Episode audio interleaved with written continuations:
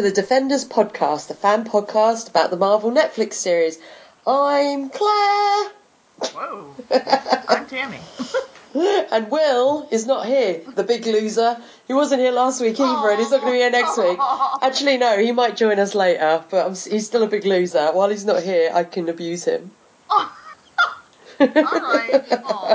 Not really. I love Will. I love him. I know. I'd never abuse him. um, but we have two awesome returning special guests with us, um, and we have the the the uh, not at all sucky nutty. Woo. I couldn't think of a, I couldn't think of a word. Question mark? And the uh, I was going to say illuminating, but that's the wrong letter. The uh, and then I was going to say illustrious, and that's also the wrong letter. The Arduous. Arduous Alan. Woo! Okay. I, I'm, I'm still sort of thinking I'm not at all sucky. Look, Nutty, Nutty said it. I didn't say it. I just did what Nutty told me to do. Whoa. If that's how that works, all Nutty right. is my leader. Hi guys. Hi. How are you? How are you guys? And how are you on your Daredevil season three journey? Oh, I finished. You finished? Nice. I finished. Um, this was series. Uh, I will say there were a couple of times that we watched three episodes in a row, which is almost impossible for Tech and I. Like we do not sit that long uh, watching something, and uh, that, yeah, it it. This was, I believe, the best Daredevil. I I agree. I don't want to say too much because then I'll get upset because of news in a minute that we will talk about. Uh, Yeah. Alan, what about yourself? Oh, I finished ages ago. I'm desperately trying to remember what the episodes were about. it does feel like this came out ages ago. This show, so much has happened since. right, this week we're talking about episode eight and nine of Daredevil season three. I know we're all very excited that this is an awesome series, and we can't wait for what season four is going to happen or is going to show. Oh. Hang on a sec, I've got some news, guys. so big news of the week. Uh, Daredevil has been cancelled. I really want to start singing "Another One Bites the Dust" by Queen because that's how it feels. I'm just like, and I- of course, I think we're all certain that what they've filmed is going to be out, Yeah. and Yes. what they haven't started filming, they're just done with. Though I did like that in this announcement they said the shows aren't going anywhere, well they've so they're not going to be removed. yeah, th- well Oh, they yeah, yeah, they no, said they're they're still gonna be on Netflix, and they've said that the character uh, with, with this one in particular, they said the character of Daredevil will continue with Marvel, or they said something like that. However, it's been there's been like a lot of theories, like people have said, well maybe they'll they'll carry it on on Disney Plus, No, which doesn't probably Make, doesn't make any it, sense. it makes no sense because um, Disney Plus is going is Disney. You know, if if they were going to put them on anything, they'd put them on ABC with Cloak and Dagger and stuff like that. Um, and even then, they're still the shows as they are. They're still too violent to be on ABC. They're not going to put the Punisher on ABC. Um, I don't think Disney's going to have the Punisher anyway. You know. And, and they would have honestly they would have had to make these kind of decisions pretty quickly and Yeah. already like get the actors and whoever they want show running and all that stuff involved because they otherwise these actors are going to find other jobs. Yeah. And the and the crew is going to find other jobs. Like they can't just sit around and see if Disney's going to hire them at some point in Exactly, yeah. Exactly. And a lot of people have said, well, maybe, you know, they'll put them in the MCU now and all this.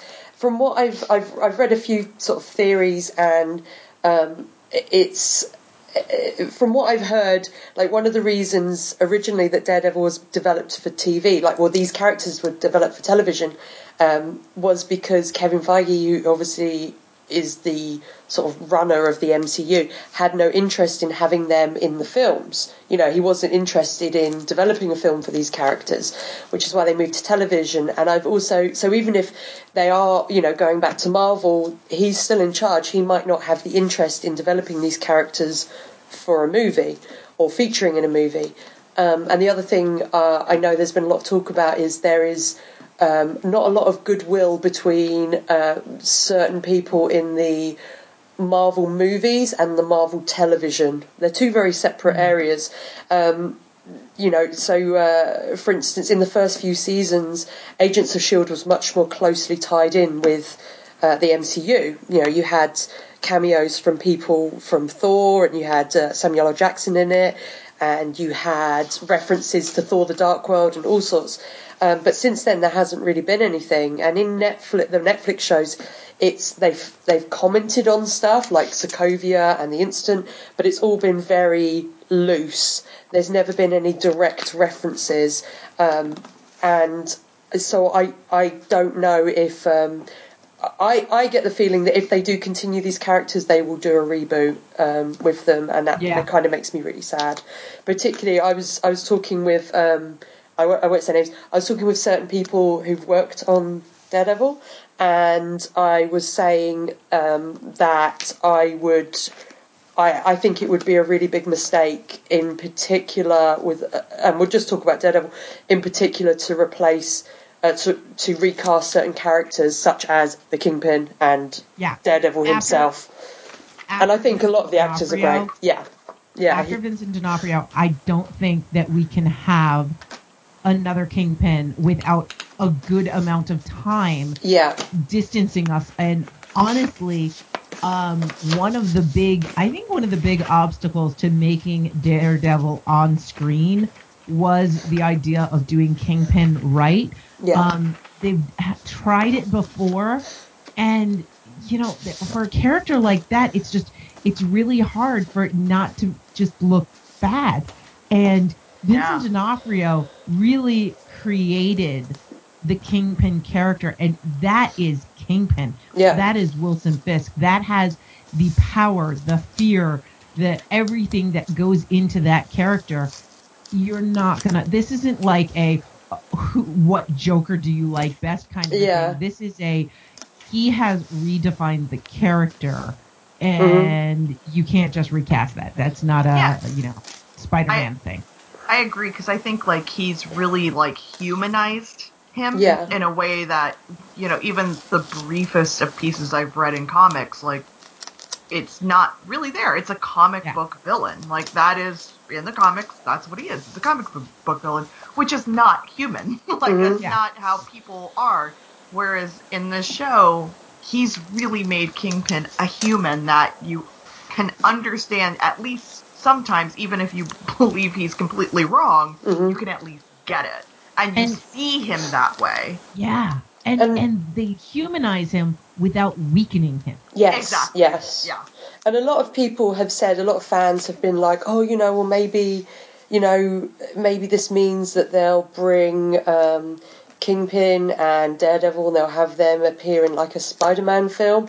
I mean, the Spider Man films is a, is a separate issue because Sony don't, ha- there doesn't have to be any more Spider Man films Yeah, after exactly.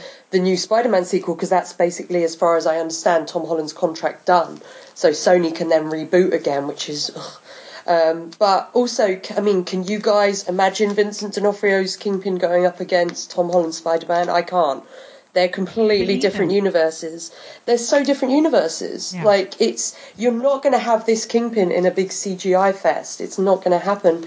Um, so I I think they're going to reboot, and it kind of that breaks my heart. I think a bit more even than the idea of the show being cancelled, because I think while I've had issues with some of the characters, I think the cast is so good in in this show. I think Charlie Cox is perfect um, as as Matt Murdock. I think he's his casting in that role is is up there with like Chris Evans as Captain America. I think he's so good in that role, and I just um, and as I said, I was talking to uh, to someone about this, and I said I think it would be a real shame if they did reboot and they um, put all the work that uh, Charlie Cox and Chris Brewster um, as his double have put in, uh, and that all goes to, to waste because they I think they've really nailed the fighting style and the fight scenes, and together have created this character that um, I, I just really love, and I'd love to see more of, and not just because it is my favourite character. and I don't I don't see I don't see it feasible uh, for Disney to get the entire crew, the cast, and everybody over to Disney Yeah. make new stuff and allow Netflix to have the previous seasons, Exactly. I yeah. see that they'll have to do a reboot. Yeah. And hopefully they're just going to sit on the properties for like five, ten years before they think about starting again. Um, simply because I think it would really, I, I don't think anybody would want to invest their time Yeah. When we've already invested. How many years have we been doing this, Claire? Uh, four years. Four years already in the Netflix uh, universe. So, Yeah. And Yeah. I and I don't see them doing that. Like I mean, Yeah. yes, eventually a reboot, sure, but I I think I mean, I think 5 to 10 years is probably a lot more realistic than them deciding next year to reboot it. Like Yeah. that yeah. Fiscally that doesn't make any sense to do that like it, they are putting so much money behind so many different live action shows based on the movies hmm that it doesn't make any sense for them to decide to reboot these Netflix shows when they can come to an end on Netflix and they don't have to do anything with them. It's like Yep. this idea, like in, in and Claire knows this because she's she came and visited, but Universal Studios owns basically a, a Marvel land in Mhm. their Universal Studio world. Mhm. So like Including a Nelson and Murdock.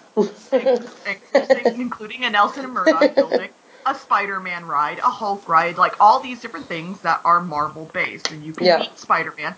Whereas Disney actually owns it and cannot put it in their parks here in Yep. Orlando because of th- this agreement they have until like this contract 20 years from now or whatever it is runs out. Now, Universal cannot update anything on these rides. They can maintain Which is very as obvious. it's extremely Yep. obvious when you go there. And I think it's going to be similar in the sense that I don't think Disney is going to want to touch these properties or do anything with them. Yeah. It doesn't make any sense to do that. yeah. So these these characters will I think stay very true and alive in our in our hearts on Netflix and that's it. And then and it's Yeah. just gonna finish out and be done. There's also an article, I'll post it on the Facebook group because it Thanks, was just really interesting.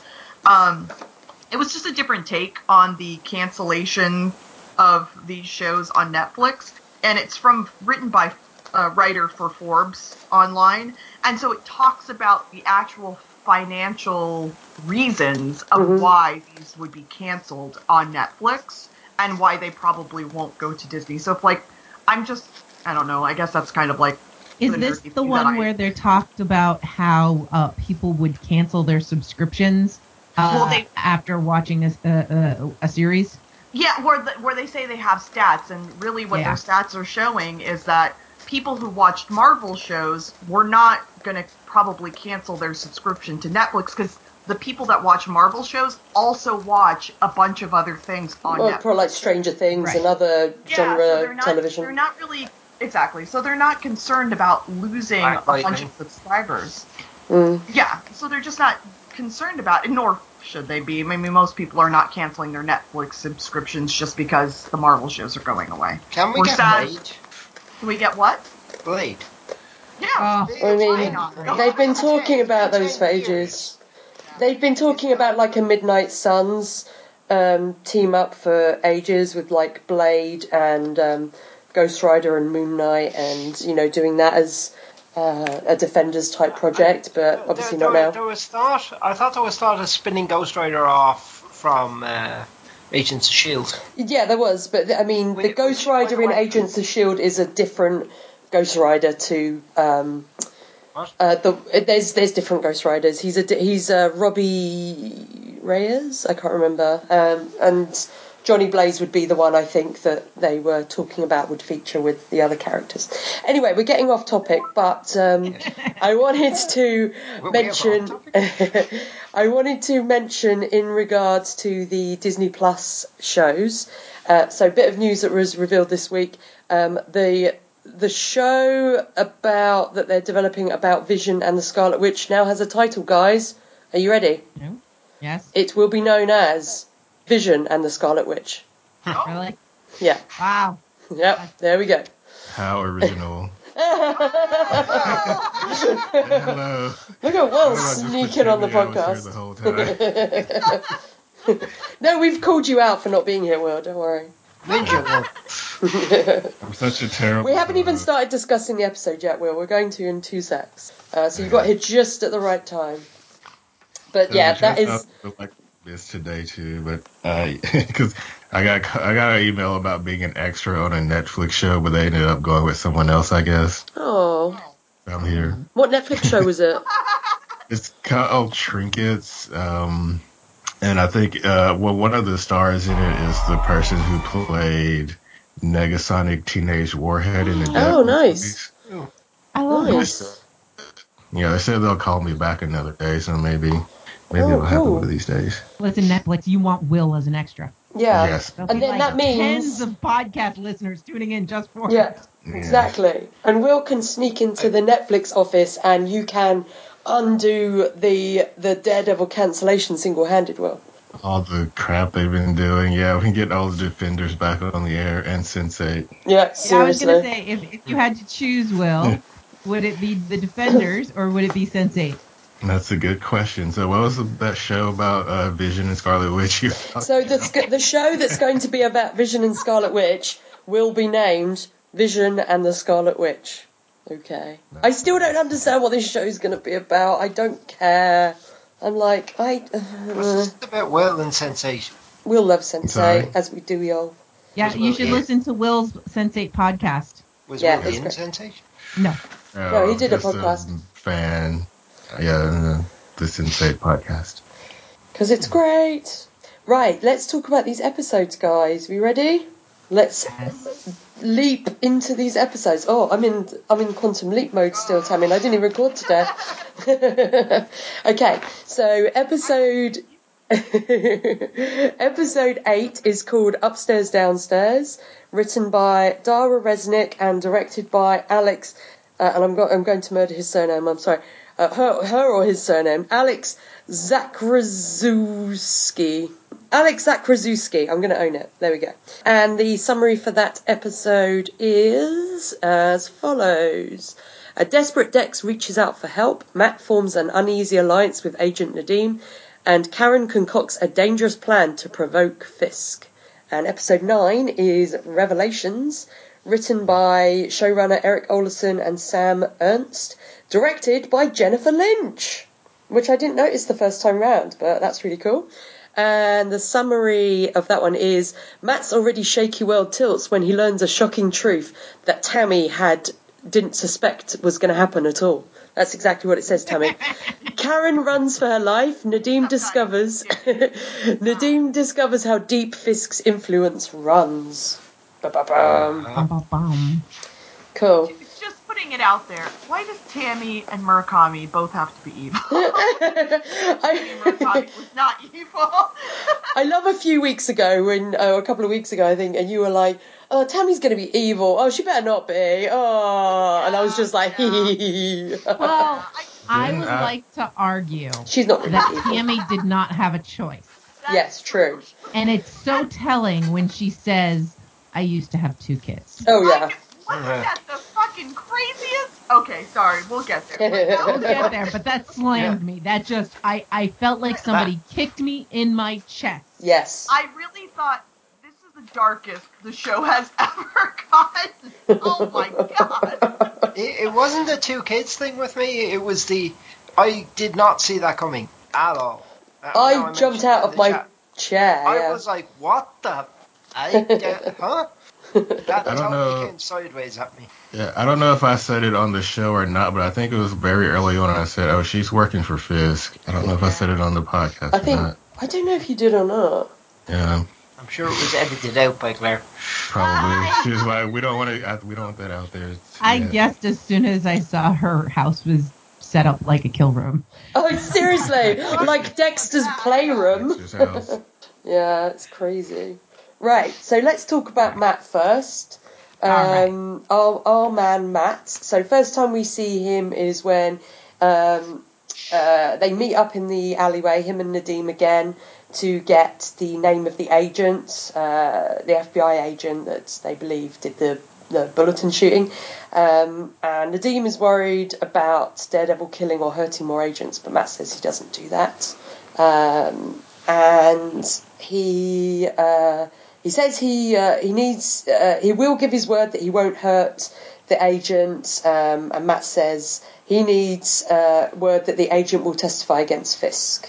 So they decide to go and search Benjamin Poindexter's apartment to go and find some info. That's never going to be good. Going and searching Dexter's apartment. He's he's a creeper. I would not mind a buddy cop show of Matt and Nadeem. It would be great. Yeah. I love. I, I mean, we'll we'll talk about it more when we get to him. But I love Nadeem so much, and my heart breaks for him in this episode. I'm like, I I don't know what I would do if I was him. Like, I honestly don't know. I don't know if I mentioned it in a previous email, but um, one, he's totally hot, and I love. Oh that. yeah, he's got the best Um, hair. I, I, I absolutely. Showers. Oh, he's he's he's totally my type. Um, but uh, uh, one of the things that Tech was saying is how much he loved that we had, you know, uh, uh, a devout Indian that that wasn't the story. Yeah, It just happens to be part of his character, like any other trait white people have all the time that are just parts of their character. And it's not about his faith. It's not about this, but you can see that it's there in his family. And it was just, I love that we just have a character who is a character hmm and we're not making a story about his race, his religion, or his background. And I, I to me, Nadeem is awesome for all of that. Plus, he's Definitely. hot, so it's really great. and he has the best hair since Ward. Yeah, I was gonna Yeah. Oh, I know. Right. I was like, his hair is amazing. I By the way, Google the actor. Yeah. He's even hotter with a beard. Oh. And and I believe he's English, so he's got English accent going on. Nutty, if that does anything for you. Obviously, you find my accent really sexy, of course. all the time. Um, so yeah, and we'll t- we'll talk about him a bit later because yeah, there's all the stuff going on. So we next see Matt when uh, they uh, sneakily head him and um, him and Nadeem head into Dex's apartment. Obviously, the lights are off. Um, Matt creeps through the window. And they go searching for evidence, and Matt can smell the suit in the safe. I was like, wow! See, now, Tammy, that's how he knew that paper was there in that drawer. He could smell it. yeah, yeah. I will say that I think smelling the suit is probably easier than smelling all the other things that he normally does. Yes. Because it's going to be a very specific material, and it's a specific material he is used to. And it's going to be You full of sweat because that you're going to sweat Yeah. in that, that outfit. And he knows he knows what he smells like. Yeah, Yeah, and his blood is on it. true. Yeah, that's true. So, He's like, I mean, the suit's in there. I smell my own blood. What? I I kind of want Matt Murdock to meet like the vampires from Buffy. Yeah. because they're always talking about smells. they don't find the suit, but um, oh, this is after Matt manages to crack the safe, which I loved. thought that was great. Yeah. I always loved. That, that, uh, let, let's face it, that was coming a mile off. It's not like he needs a stethoscope. No, exactly. Yeah. Yeah, but that kind of safe isn't one that you can actually hear the tumblers. Uh, so we kind of SOD'd it that it was vibrations. Well, Nutty, if you remember the Daredevil movie, Ben Affleck, he manages to crack three combination safes, and he doesn't even listen. He does it by touch.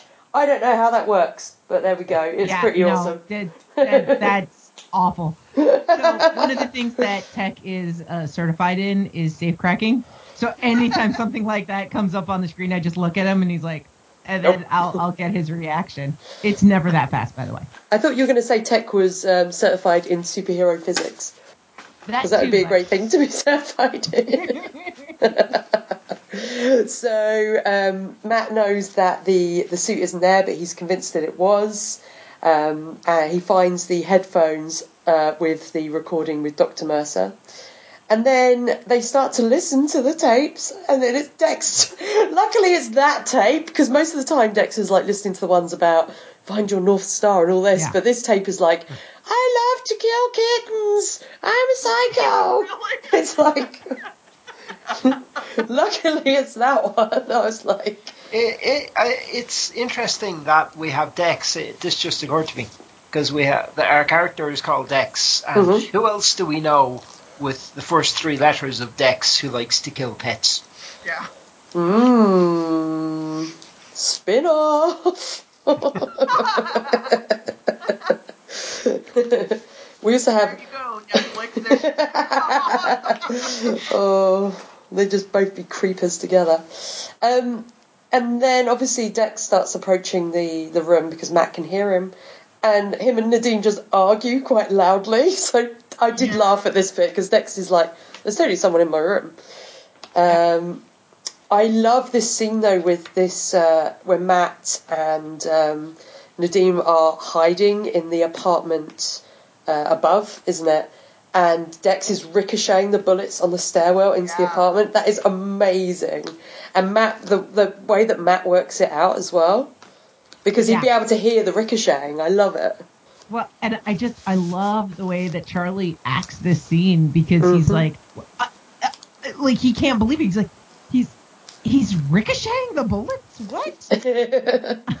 well, I guess as well, he's seen him fight up close, um, and he's seen, or you know, he's he's been aware of him ricocheting objects before, so he knows that's a talent. But I mean, that is amazing that he's ricocheting the bullets, and even like, Bullets, yeah, that's the oh, it's more so good, it's so good. I love it. But this is bullseye.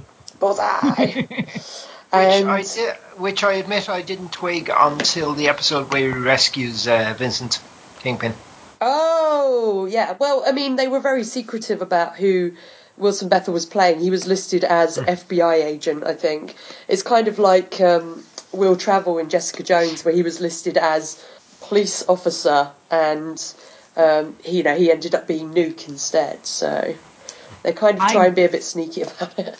I didn't know. I don't really because I don't wa- read these comics as much. I just know the characters more, um, and so I didn't know like his real name or anything like that. I just knew Bullseye, and then he goes through when he saves uh, the Kingpin. I'm like, what is it? Is it is it Frank Castle? and then he shows up, and I'm like, oh no, it's an FBI. And then you there, later, buddy. I realized, oh, this is going to be Bullseye. That makes sense. He would be the opposite of, Ca- of Frank Castle. I say I'm with you there because at first I thought it was Frank Castle showing up to save Kingpin for some reason. It didn't make sense, but I was like Oh, somebody who can shoot. He owes him from for getting him out of jail. Yeah, that's true. Yeah. Maybe. Yeah, I don't know. I love that they're having this fight on the stairwell and he's having to hide from these little chandelier glass shards. It's so good. Just like pew, pew, pew, pew, like on him on the stairwell. It's great.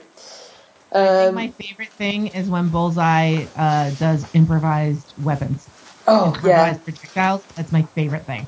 I, there's like um, moments in uh, the comics, you know, he fights with some really crazy stuff. Like there's a, a comic book cover where he's using a hairdryer as a weapon. It's just kind of great. Like he, that's his thing. He uses anything as a weapon. Like in the movie, you know, you've got Bullseye killing an old lady with a peanut. You know, he can make anything his weapon. It's great.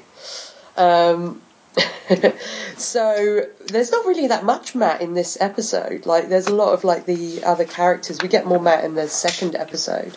Not till the Um, very end. Yeah, not to the very end. Yeah, exactly. So I think the next time we see him is actually when he's in the crypt at the end of the episode. We don't see him before that, I don't think.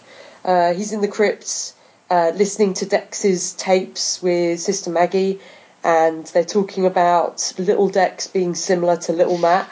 And I was like, oh, little little Matt and little Dex. Um, and Matt is frustrated that he didn't manage to stop Dex that day because he saved Nadeem instead. I think Maggie points it out to him, doesn't she? She's like, well, you didn't stop him, but you saved Nadeem. And he's like, yeah. And loads of other people will die anyway. And I think maybe that's part of what pushes him to to sort of swear to kill Kingpin in the next episode. Um, so Maggie goes to pray while Matt uh, does some boxing and listens. And then Maggie asks Jack to watch over their son, Tammy and Will. guys, guys, Maggie is Matt's mother. Oh my So- god. I'm glad that I didn't uh, listen.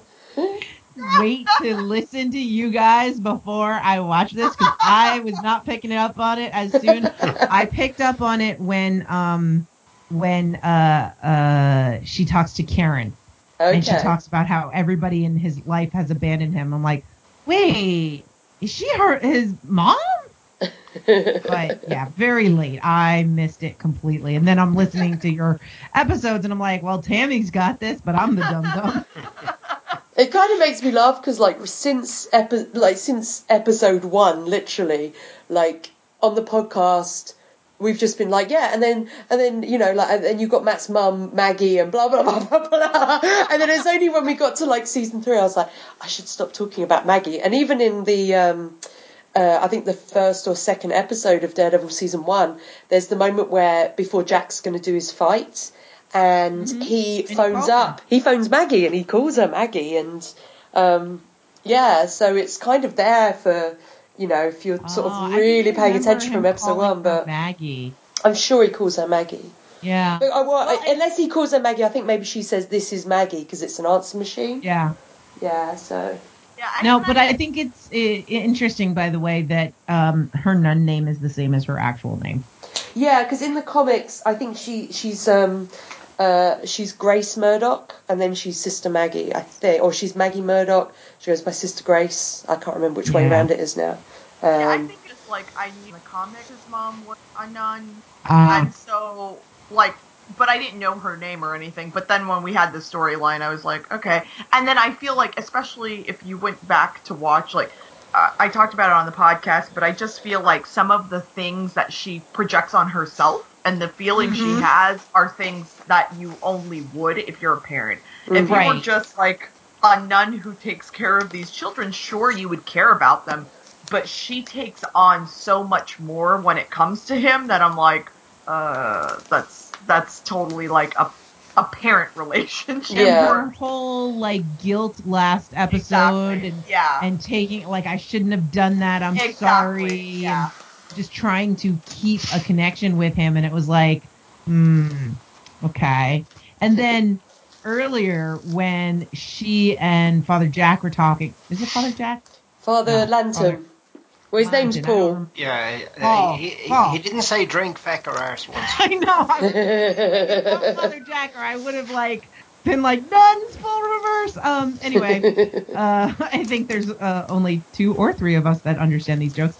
Uh. But anyway, uh, the the um, they were arguing, and she says, you know, we've got to um, you know, heal him, and they're arguing over soul or body, and she's Mhm. like, I just I just want him, you know. I just want his body, you know, I want to heal his body. And uh, the the priest is like, no, we want to heal the soul first. yeah. And I think that you know that that plays more into yeah, but it's she's his mom. yeah. Like she's not as worried about his soul as she is just is my baby okay kind of Yeah. thing.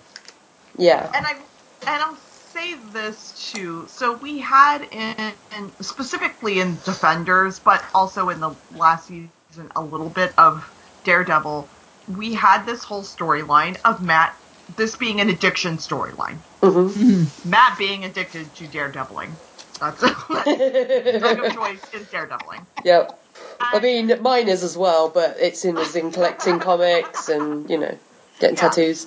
yeah, I you know I meant to talk to you about this. This is actually an intervention. No, but so we had this whole like you know addiction storyline, and I felt like it was so over the top and forced. yeah, and I and in this season I do still feel like it can be construed or seen as an addiction storyline, but having it as a parent child, being mm-hmm. concerned for your son who's going through these things. I, I just think it's done so much better and so much more subtly. and the But comments later that Jack says to him, like as a parent, that's. I mean, we know obviously Jack's dead. That's Matt's own thoughts as well, and I just thought that was. There was a bit of clunky dialogue, I think, in that scene, but it was done much better than the whole addiction thing. Like, I agree. Yeah. And and I think like this can still like I said, I, I still feel like there are parts of the um, dialogue that they use between Maggie and Matt that can still be seen as it still work with that same idea of him having this addiction to daredeviling. This is so stupid. But Yeah, I may be out of time. I may be out of timeline here, but didn't Foggy give out to him about this? What do you mean? Season? Yeah. Like, yeah, I mean, Jesus, you need to stop. Did having a building fall on you not make you realize? Yeah. Yeah. But you know, Matt's like, never. that's why, like, I think like the the uh, they've done it so much better. Still having that same emotion and the same feeling, but not hitting us over the head with it. Yeah. Yeah. I think I just let's see. Yeah, I know it's very sad that this show has gotten canceled because I think this season is so good. Yeah, I I I agree. Um, and now I'm weeping silent tears. Yes. Oh, I'm sorry. Yeah. So we next. see- oh, go on. We, in fairness, just briefly back on the cancellation, we didn't really think they were going to leave it alone if they cancelled everything else.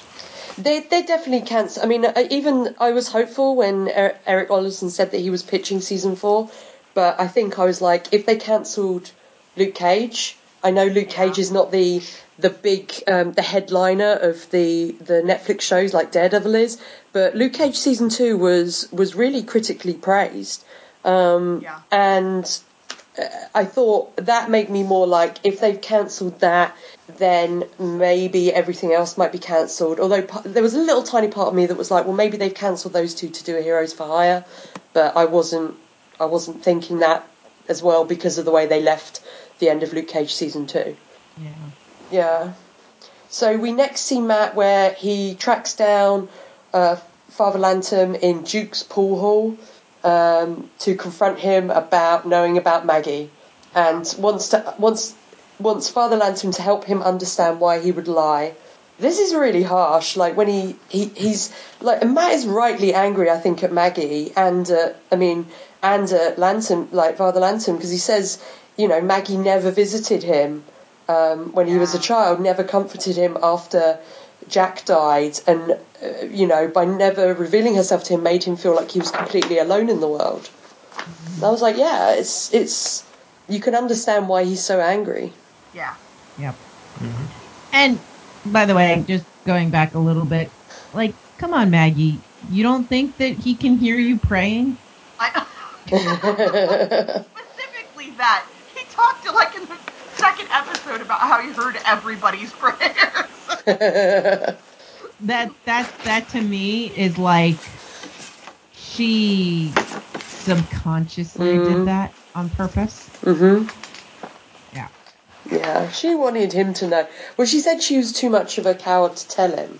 Yeah. You know, she saw this as a. I think she wanted. She.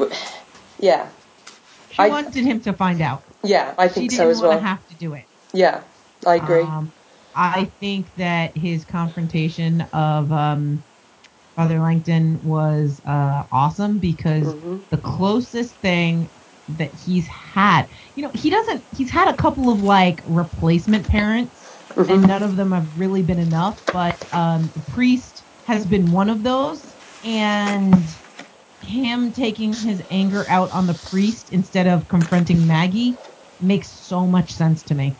And when he says at the end, he like puts his hand on his shoulder and he says, "Shame on you." That to me was so much. It showed so much more how hurt he was than if he had got angry and yelled. I mean, obviously he lost his temper, but it was so much more effective than him just getting angry and like screaming at him or something. oh yeah. It was yeah, it was so good. Um, so let's let's include um, Matt's Matt's parents in uh, in Matt as well, so we can do these flashback sequences. I um, so we get a flashback, and so at this point I was like, oh, we're gonna have a Maggie flashback, and then I was like, oh oh OMG, are we gonna get friend of the show John Patrick Hayden back in this episode, who we haven't seen since season one? I was jumping up and down in my chair. I was so excited because I love him thought in this role. Claire. Thank you. and I, I immediately tweeted him. I was like, oh my god! so I was very excited. Um, what do you guys think of this whole? I mean, we only see this relationship very briefly. Um, I they're so cute. love the flashbacks that Yes. they've been doing, except for Iron Fist. But I lo- actually I don't mind Iron Fist either, too. It's just the first one. But I Just love the the flash. repeating of that same. Yeah. Um, Don't say like, the words uh, plane crash, Nutty. Oh, sorry, too late.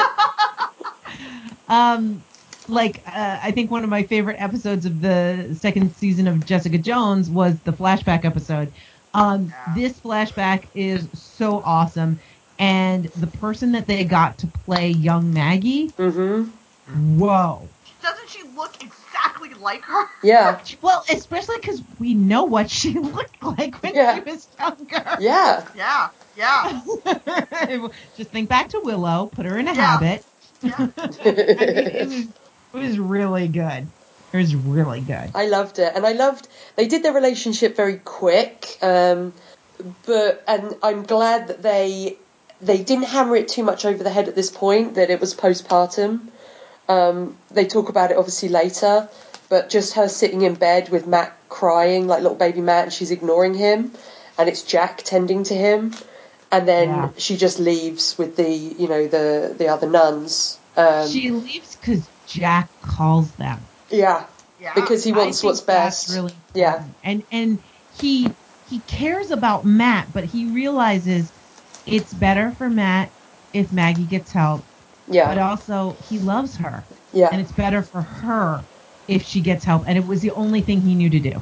And this Um, reveal was done very differently in the comics. It was quite a um, a recent thing. Um, and again, my memory. I've only read this issue once, and it was quite, it was a few years ago. Um, it was part of a storyline, I think, in which uh, it was called Original Sin, and there was various Marvel characters who were receiving, getting memories back.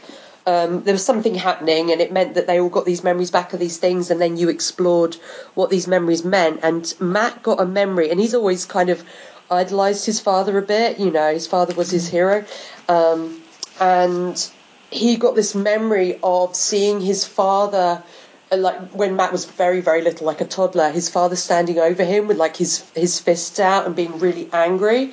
And then um, and his mum like cowering next to Matt. And then Matt was like kind of crushed by that because he was like oh you know oh my god my my father would abuse my mother. And he didn't know that. And he he's kind of he started questioning everything. And then it was only later when he got additional information he realized it's because at that moment his mum was actually hurting him and the dad jack came in and confronted her and that's what he was remembering so it was actually jack protecting Oh, wow. matt from maggie um, and um, yeah but i um, I don't think I could have handled seeing her actively hurting him. Yeah, I, I can't remember what she was. I'll have to find the issue again. Um, yeah, I, I'm glad they didn't do that, like go down that route, but um, I like how they did it, you know, Yeah. um, particularly as how she explains it later that she she's having this crisis of faith, and and probably they had quite a short relationship, and um, you know, it was all very Like whirlwind. whirlwind yeah exactly Yeah. whirlwind relationship and honestly like because of the way that they showed it and they just showed it very briefly hmm it really i i believed it Yeah, i i believed it all and you know they're there and she sees him and he calls her up and and she's just like okay. And all the other novices are like you can't do this and she's smitten right away.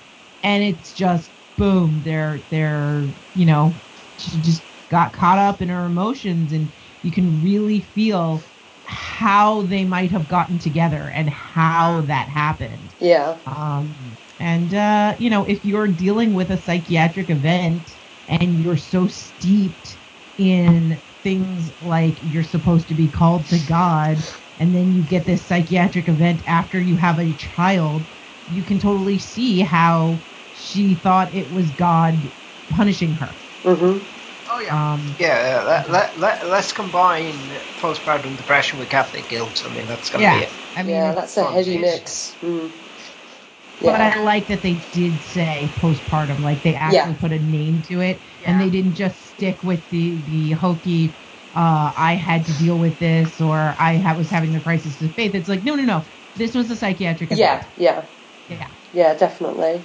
because this is something that happens to so many people, and I think the more we normalize, the better. And how great was um, was uh, Joanne Whalley as um, obviously as Sister Maggie when she Uh, the the moment because we, we we don't really see her show that much emotion up to this point. She's always very mm-hmm. calm and I mean she's like sassy and everything. But when she finds out that he knows and she runs into the crypt and just breaks down on Matt's bed, oh, it was so good Yeah, so good because at that point that's obviously the point she realizes like she tells karen later she feels like god gave her another chance to connect with her son, and she failed him again by not telling him Mhm. that time. Yeah. It's so sad. So this, um, Claire, after last week's episode, I had said that Josie's watched ahead. I think she only has the the finale to watch. Wow. So she she could not wait for me and Dan to catch up. Well, she can take over doing this podcast. You can tell her. Yeah, exactly. um, and she had, she says, Mom, when you get to episode nine, I need you to answer a question because either I love this episode or I hate it. I Okay. like, Okay. So the problem she has with this episode, and FYI, she's not happy about it, is their looks, and I I know it's just because the actress looks young, Mm. but there looks to be this massive age gap Yes. between the Jack and Maggie in the flashbacks that it almost seems inappropriate for her to run off with this guy, have a kid Okay. with this guy, and so from a child watching the show, she was just like, "Uh, "This is uncomfortable. this is not right." I can And- see that. I can see that. I can see it because they didn't really um, de-age like uh, John Patrick No. Hayden at all. Um, he looks the same. I mean, they tried to de-age Father Lanterman. It doesn't really work. But No, um, they just brown in his hair. they put brown his hair. But they didn't really like de-age him at all. He kind of looks exactly the same as he does when you know, like Yeah. 12 years later when Matt's you know 12 um, and she does look super young particularly with the I think the costume as well with like the hair pulled away um, she looks older when you know there there's the scenes where she's sitting in the bed but I think particularly when they come into the boxing ring she looks very young yeah, I don't think they're supposed to be more than five years apart. yeah And I, Yeah. I feel like she probably is supposed to be an adult. but yeah, yeah, definitely like You- she's you- 15, 16. And so like this whole thing, once like Josie asked me that, and then I started watching it, I was like, oh yeah, this wow, she looks really young. She really does look like a kid running off with this like older Old man. man. Yeah, Yeah. yeah. She's uh, she's old enough to commit to naivety. She must be at least sixteen. Uh, well, I mean, I think I think um, it's you have to be 18 at this That- point. It's it's uh, it hasn't been 16 for a long time.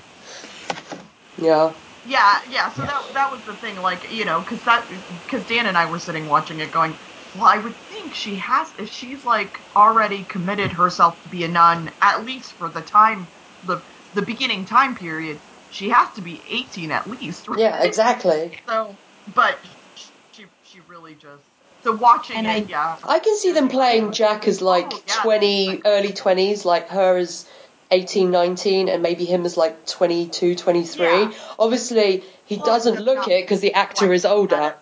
Yeah, but do you know what I mean? Like this upcoming also- cocky boxer, you know. Um, Yeah. it's it's it's quite a few years as a novice. Um, so I mean, she would they they were talking about how they were very close to taking their vows Yeah, and becoming a full nun. So she she had is more than just 18, 19. She's at least 23. right, or, okay. You know, maybe Yeah. not 23, but at least like 21 to 23, I would guess. Um, but the actress does look very young. Um, the outfit makes novices look Yeah. even younger than they are supposed to be. And then you're dealing with the older actor. Yeah. Yeah, and It didn't really bother me just because I, I figured, well, we know that they're meant to be, you know, that type of age, and rather than recasting um, John Patrick Hayden, it, it you know they, they don't really want to recast him in that bit because then later in like the next the next scene with Matt um, when you've got this sort of ghost yeah. of Jack talking to to Charlie Cox you need the same actor to be the one that that acted against Skylar as the young Daredevil. Do you know what I mean? It would be weird if you Oh, then yeah. had this other actor. You wouldn't get, you wouldn't, yeah, it wouldn't resonate as much. Well, yeah, and I'm not sure where Josie like found all the ages of. Ev- well, she didn't find the age of the the girl that plays young Maggie, but I guess she found like some of the ages, and she was like, so for instance, John Patrick Hayden and the actress that plays regular Maggie are close, say less than ten years apart. Yeah, yeah, And so then you have this very young actress playing younger Maggie against this guy. You know, like I think we were joking, and Dan goes, basically they had a 15 year old play against 45 year old. Obviously, that's not the case. Yeah, yeah. It was just so. Because uh, that's the thing I noticed myself. The actress, I assume that uh, Maggie, current Maggie, is meant to be age-wise uh, close contemporary of Father Lantom, and they look at Yeah. least twenty years apart. Yes, I would. Well, I think I think Father Lantom uh, he's he's supposed to be older because he was overseeing yeah. when she was a novice. Mhm. Um, by the way, I looked it up um, on the forums at Catholic.com, and um, it looks like it can take six to nine years. Oh my gosh. Wow. Yeah, as a novice. I just love that there's a Catholic.com. Catholic.com is a great website, by the way. If you're ever looking for like, I need to find information, it's a great place to go. That's where we should have gone, but we have Elizabeth, so we're okay. Yeah. well, it can be it can be tricky to navigate everything that's on there because Yeah. it's it's one of these websites that's been around since like the 90s, so there's a lot of stuff. Let's let's get to the next um, the next Matt scene, which is when he uh, he is talking to the ghost of his dad. What did you guys think of this? Fakey Jackie. Yeah, what should we call it? Yeah, fakey, fakey Jackie. Yeah, sure. Why not? I I liked Ghost Dad. Yeah. Ghost Dad. You like the movie Ghost Dad? Don't call. There's a Ghost Dad. It gives me thoughts of Bill Cosby. Ugh. Oh no, let's not do that. Um, I I liked Ghost and Matt, uh, Ghost and Jack Murdock. Mhm. Yeah, I, thought I, like really this as well. Yeah, and then I've been enjoying uh, Matt's hallucinations. me too. And I, I love think this. they're- I love these ones when Jack turns into Fisk. It was so good. I think there was a, a result of traumatic brain injury, but I'm still enjoying them. yeah, I well, yeah, absolutely. I mean, the amount of times his brain has been rattled in his skull. He was crushed under a building. He's squished like a pancake. so this is when he's in the gym, and I was like, "Oh, Nutty will be happy that they find uh, Muay Thai uh, ropes or whatever it was he he Jump finds." Yeah, the Yeah. grab that was Muay Thai. I actually, I thought that was kind of cool. I did as well. I liked it. And then later on, he looks like he's got giant like gloves on because he's just got these like giant paws because he's got these big ropes tied. He's going through and he's grabbing all the jump ropes, and I'm like, what is he doing? and then when he starts to tie them, I'm like, oh, that makes sense. Yeah, That makes sense. Especially because, like, all right, not, so not to me, but they did explain it. Well, usually he has like you know in the first series when he's um, he has like rope tied around his um, his uh, his forearms, you know, to protect himself and to use as like brass knuckles and stuff.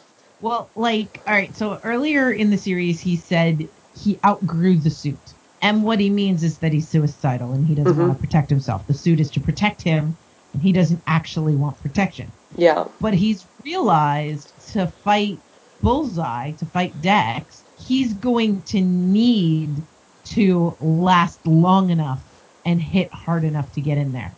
hmm And he also knows that he can't hit hard enough to get Kingpin.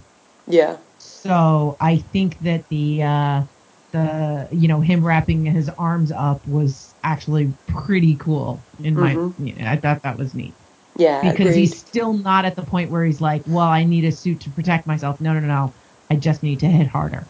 He's still suicidal. Yeah, yeah, agreed. He's he's very masochistic. He just wants to be Masochistic. beaten up. Yeah, he wants to receive punishment that he feels he should get. No, I, I, I, Does that make sense? I I, don't- I, am sorry, you didn't hear. I said masochistic. Oh, masochistic. Oh, Yes, ah, he's sorry, babe, I missed the masochistic.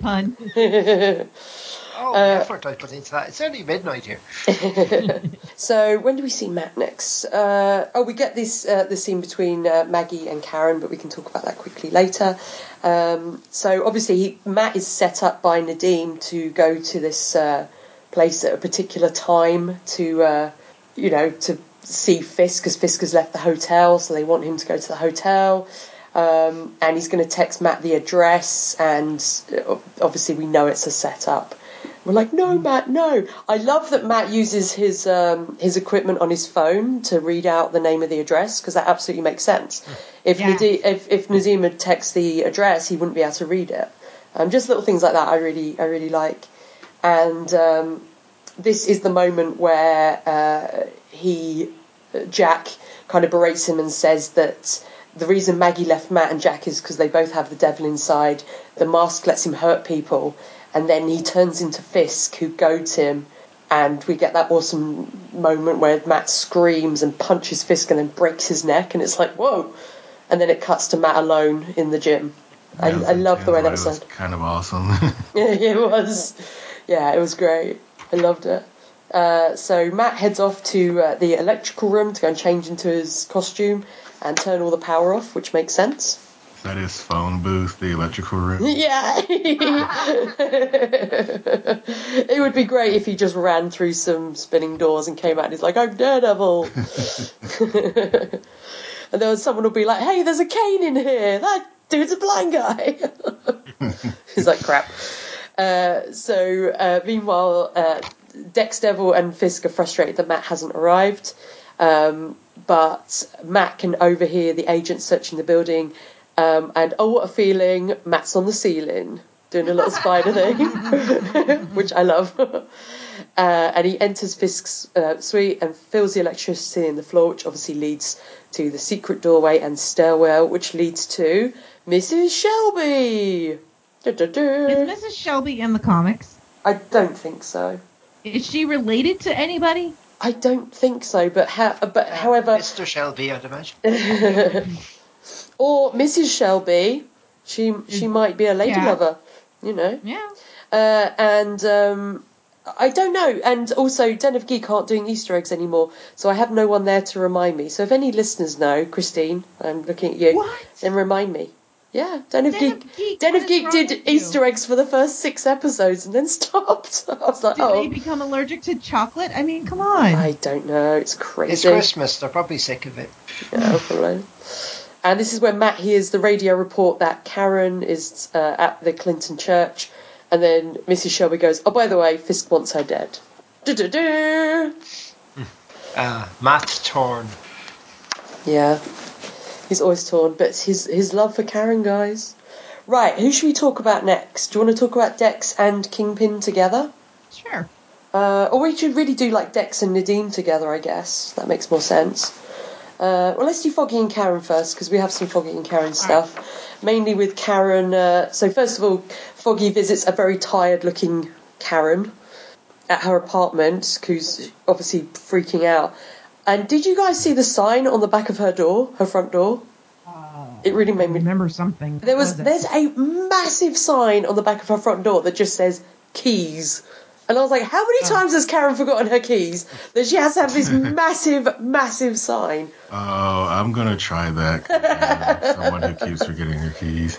But you know, it's been a couple of weeks since uh, I. Uh, it's been a couple of weeks since I watched the last episode, so I had to think about like, why is what's wrong with Karen? Like, what happened to Karen?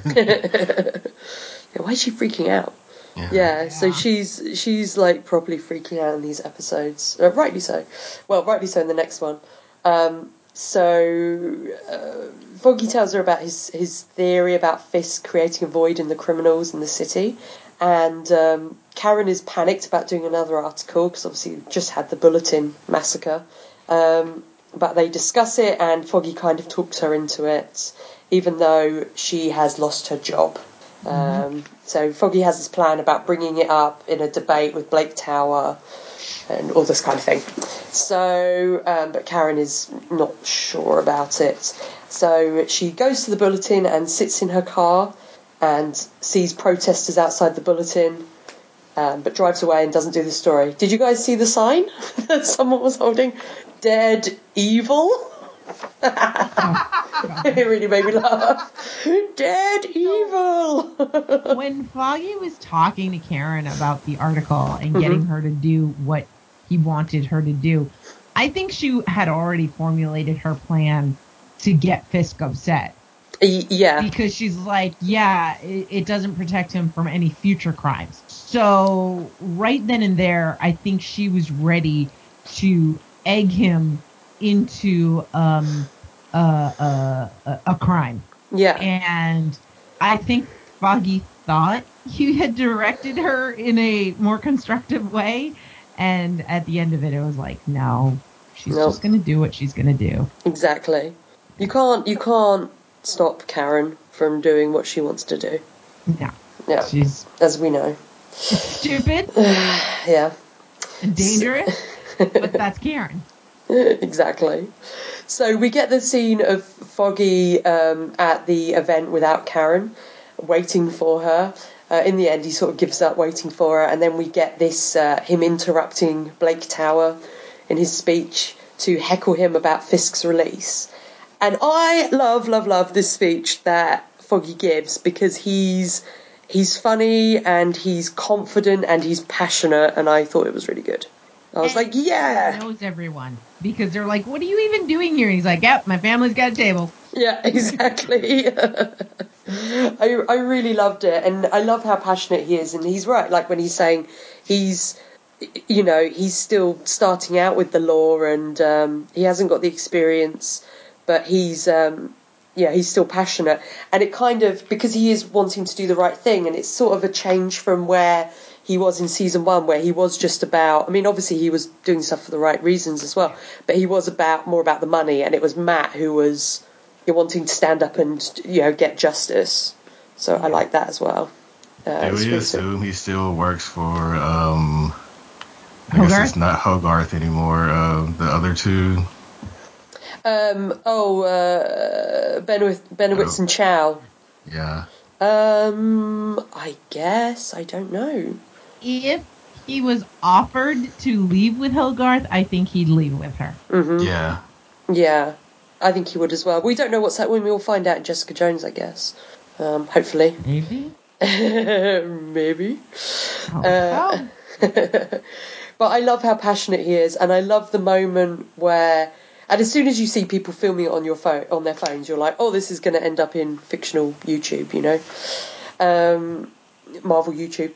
And I love the moment where he realizes he's talking about, you know, uh, doing something. I can't remember what he says, and he suddenly realizes what Karen's going to do and runs out of there.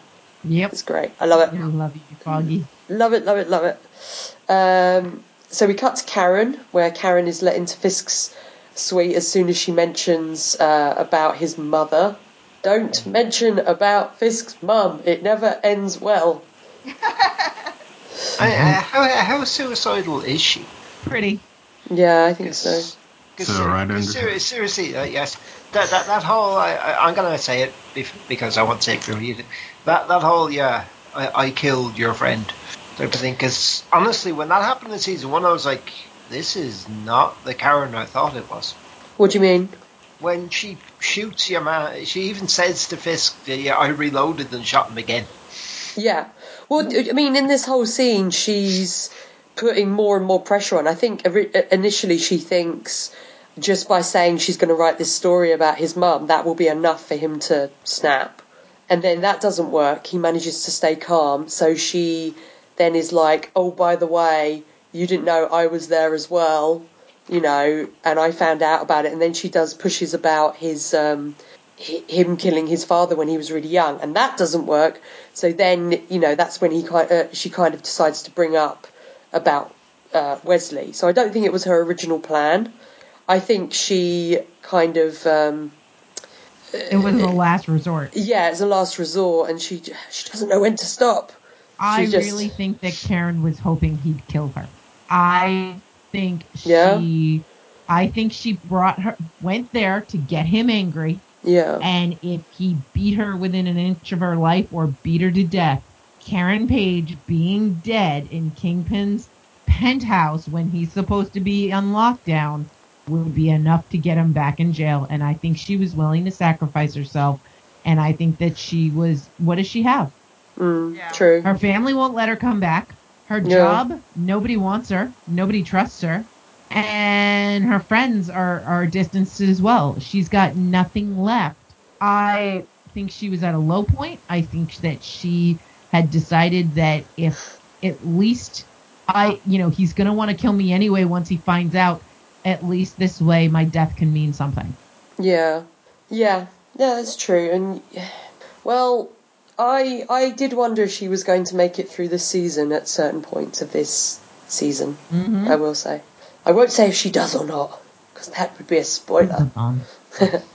Um, the way this whole scene between her and Fisk though is amazing. It's It's masterful. it's so good, and the acting. Like, I I mean, I have issues with what Karen is doing because I I always have issues with Karen, but oh my word, like because we haven't seen these two characters these two characters together, these two actors together since season one, and just seeing Vincent D'Onofrio and Deborah Ann Woll like play against each other, it, it's so good. Like they're both amazing. I honestly think they're like. I mean, obviously he's Vincent D'Onofrio. I think she's incredible. I really do.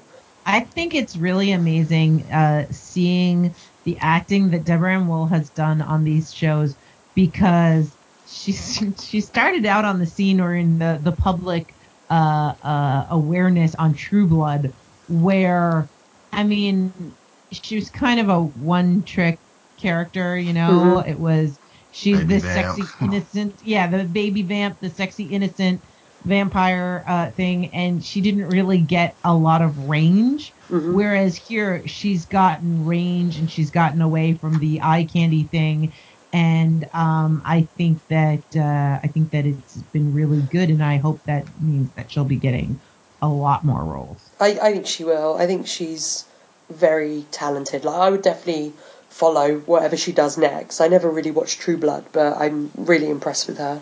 Um, I think this, yeah, I think this is brilliant. And I think, um, I mean, Fisk, y- you can see him getting more and more annoyed in this um, in this scene as well. I think he shows a remarkable amount of restraint for Fisk that he doesn't like rip her head off. Do you know what I mean? Because he's um, he just kind of yells, and then the guys run in. You know, the agents run in. But you would think, yeah, he would just totally just rip her head off. Is he I think he was looking at her, thinking I could twist your head off like a dandelion. Like Yeah, yeah. It's Aw, yeah. Dandelion.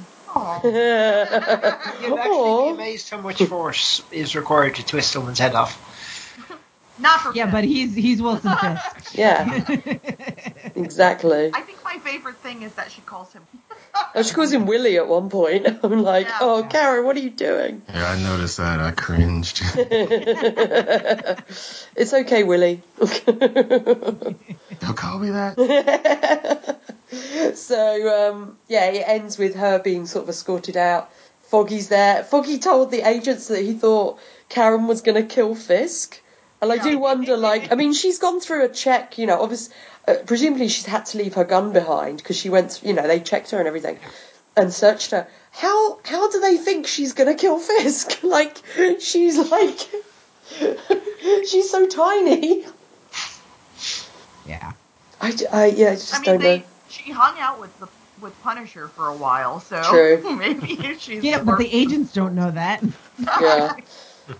Yeah, they're like, didn't you hang out with Punisher for a while?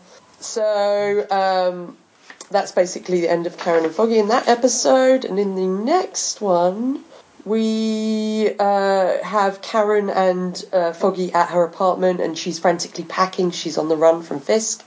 And this is when she berates herself because we get that awesome moment with her and Fisk where he he basically says to her about um, how does he say it to her? He, ba- he basically works out that he says about Matt Murdock's secret life, and she looks panicked and co- totally confirms Yeah. it. And it's Uh-uh. such. Oh, go on. Sorry. I was gonna say I'll steal the quote. Sorry. Okay, no, that's all right. He says, "At what part did you learn about Murdock's secret life?" So So good. he just says that, and she, you can see like she's such a good actress, and you can see like 500 different things across her face. Yeah. And so Yeah. did Fisk, and Fisk is like, hmm, thanks. Yeah, thanks. And I love that they, they did this twist on it because we spoke, I think, last week or the week before about how in the comics, this storyline, it's Karen that reveals um, Daredevil's identity to Fisk, but under much different circumstances. Um, and I like that they did this twist on it where they still had her betr- betray Matt in a way or feel like she betrayed Matt. Um, And I love that we know he already knows, mhm. but she doesn't know that. Yeah. And so when he says, "Well, thank you for confirming my suspicion," I like that Wilson Fisk voice. Um, that does more damage to her Yeah. than anything that it gives him because he he, he it, it, it doesn't give him anything. He already knows. He's seen he's seen that in action, and he did that. That's an attack Yeah. that he did, and I just thought that was beautiful, and it has the same effect that with the comics, her being the one to reveal would do to the character of Carrie. hmm Yeah, absolutely. We see that all the way through this this episode. And she um, meets up with Maggie in the park, and this is when they talk about Maggie's postpartum and abandoning Matt. And Maggie offers to let Karen hide out in the church, and Karen agrees. And I think that's all the Foggy and oh no, we do have Foggy later as well. Obviously, in this scene Yes. with his brother, uh, with Theo, where Before we move on to that, Sorry, go on. I thought the uh, the little bit about you can stay in the church. We've been protecting scared Yeah. women yes, for years, and that you know basically leaning into the whole. Yeah, you, we're constantly helping victims of domestic abuse get out. We can do that for you as well. yeah, And, definitely. uh, I thought that was really cool. and says that she can hide out sort of any all over the world. They have, you know, they can sort something out for her. Uh, I like this scene in Nelson Meats because they I just the just the Nelsons. There's like I, like I wrote in my notes. We're at Nelson Meats. All all ten thousand Nelsons. And Marcy are watching Foggy's video because there's so many of them. They're like the Weasleys. Like there's so many of them. Oh, and this is where we have the the conversation between Theo and Foggy, where um, Theo tells him that Foggy needs to apologise to Fisk um, publicly because basically um, they were coerced into doing like a dodgy loan or applying for a dodgy loan um, with Redline Bank, which is owned by Fisk, and if um, if he doesn't apologise, uh, this is what Felix has told Theo, if he doesn't apologise and take that back, then uh, they're going to call the loan. And if the loan gets examined too closely, Theo and Ma and Pa Nelson will end up going to jail. So whenever things go well, Foggy had that awesome sex last week. Obviously, something bad's got to happen. Well, one of the things that I thought was really interesting is, you know, this whole plan of Foggy, you're going to be safe because you're going to be in the limelight. Yeah, but how many brothers and sisters do you have? And it also shows that Little fewer now. Yeah, exactly. It shows how far back as well Fisk has been planning all this. Because, like, we find out with Nadeem, like, this is like a year. Like, he pegged Nadeem a year ago. And obviously, this has been going on for, you know, months or, you know, maybe even a year. Almost a year as well. It's yeah. it's crazy. It's so it, it really shows he's just the spider in this giant web and how far his reach goes. It's it's crazy. And Uh, I do want to comment on the actor that plays his brother. yeah. I think the casting is really Oh good. yeah, Yeah. Is it- And you don't hear his accent at all. yeah, true. Where's it? Where's he from? Limerick. Really? Yeah. Yeah, a hell of a lot better than casting Colin Farrell as Bullseye in the Daredevil movie. He is so Irish. He was in Angela's Ashes. Wow. and he seems like such a sweet guy on Facebook. His name's Peter Halpin or Haplin, mm. and he just seems like a really sweet guy. And he's been really thankful this week just about appearing in Daredevil, and thank you to all the fans and everything. And I think the casting is so good because they do look exactly the same. like it's Still, really and- and- scary. And he does that whole like shy, reserved thing that a younger brother of like Big Van, just you know, running for district attorney would. yeah, Plus, Yeah. he looks a lot like him. exactly. Yeah, he, he just he looks like a Nelson. He's a Nelson. Oh, and by the way, apparently, uh, he was on a Broadway play with um, Luke Cage's dad. oh. That's awesome. Anyway, that has nothing to do with Daredevil. That's just adorable. Uh, right, let's talk about. Do you want to talk about Nadeem and Dex or Fisk? Let's do Nadeem. Okay, let's do Nadeem and Dex. Thanks. because they, they share a lot of uh, screen time together. So uh, we first see Dex arriving home post the Bulletin massacre with his head still buzzing, and he sort of desperately listens to Dr. Mercer's tapes and decides that he should really clean up his apartment. And then we get that awesome visual of him hoovering the floor while wearing the Daredevil costume. and it's amazing, and I wish Yeah. he would be wearing the helmet as well. We, we should we should be playing I Want to Break Free there. Oh, it'd be so good. yes. It's so adorable. Um, I, I love it. I think it's great. And we first see Nadeem where he is entering work, playing it cool, but obviously we know that he's met with Matt and he's um, got you know got suspicions about his colleagues now. And he goes. He's goes met with a he's met with a bullet. and he's met with the, he hasn't met with a bullet yet. Oh, okay. Yeah, that's later. Um, and he's going through all the files and uh, has suspicions about Dex and sees him turning the monitors off. So obviously, pretty much knows it's Dex. And then what's probably Tammy's favourite scene in this episode, because Tammy loves it when Dex is a creeper, don't you, Tammy? No, I I love it. Mm. He's jogging along the river and he catches up to Julie, and I was like, just kick him in the balls and run away. I I cannot tell you how smart this character. Is. She is brilliant. She is, yeah. Different things that she's done in the other episodes, like the fact that she yells at him in the middle of this restaurant, you know, a couple episodes back, to make sure that he doesn't touch her, you know, and really starts to make a scene. That's not something a lot of women do. Be, and and we get into situations that are dangerous for us. And so the fact that we have this character that knows how to kind of get out of that. And then in this scene where or in this interaction with Dex where she plays along with him for her own safety and then as soon as she is safe and away from him immediately blocks him and tells him please do not contact me ever again. Well, we Like- don't know if that was her, though. Yeah. Yeah, Really? the, the, Den of Geek thinks she was dead at that point, and that was Kingpin. Yeah, that's what I thought. Yeah. Because we see her get drugged and take. Well, we don't know if she's drugged or something. Um, so, and Kingpin, he's tried to, you know, Drug? he's tried. Well, I don't know if didn't- I, I don't she was knocked out, wasn't she? I don't know if she was shot Yeah, or I anything. she was knocked out. I just assumed. Oh, knocked out. So when I watched this, Mhm. um, I wrote feedback. So this is my feedback after watching this episode. Okay. Um, and I just, I everything in the past, by the way, with the suicide hotline was so cringy for me. Um, but how much of a puppet master he is, that Fisk Oh, is, Yeah. um, that Dex didn't even see her coming, and then uh, so he he tries to get her to talk to him and and to be that North Star, and then when they attack her, I was just irate. Now what will they do her?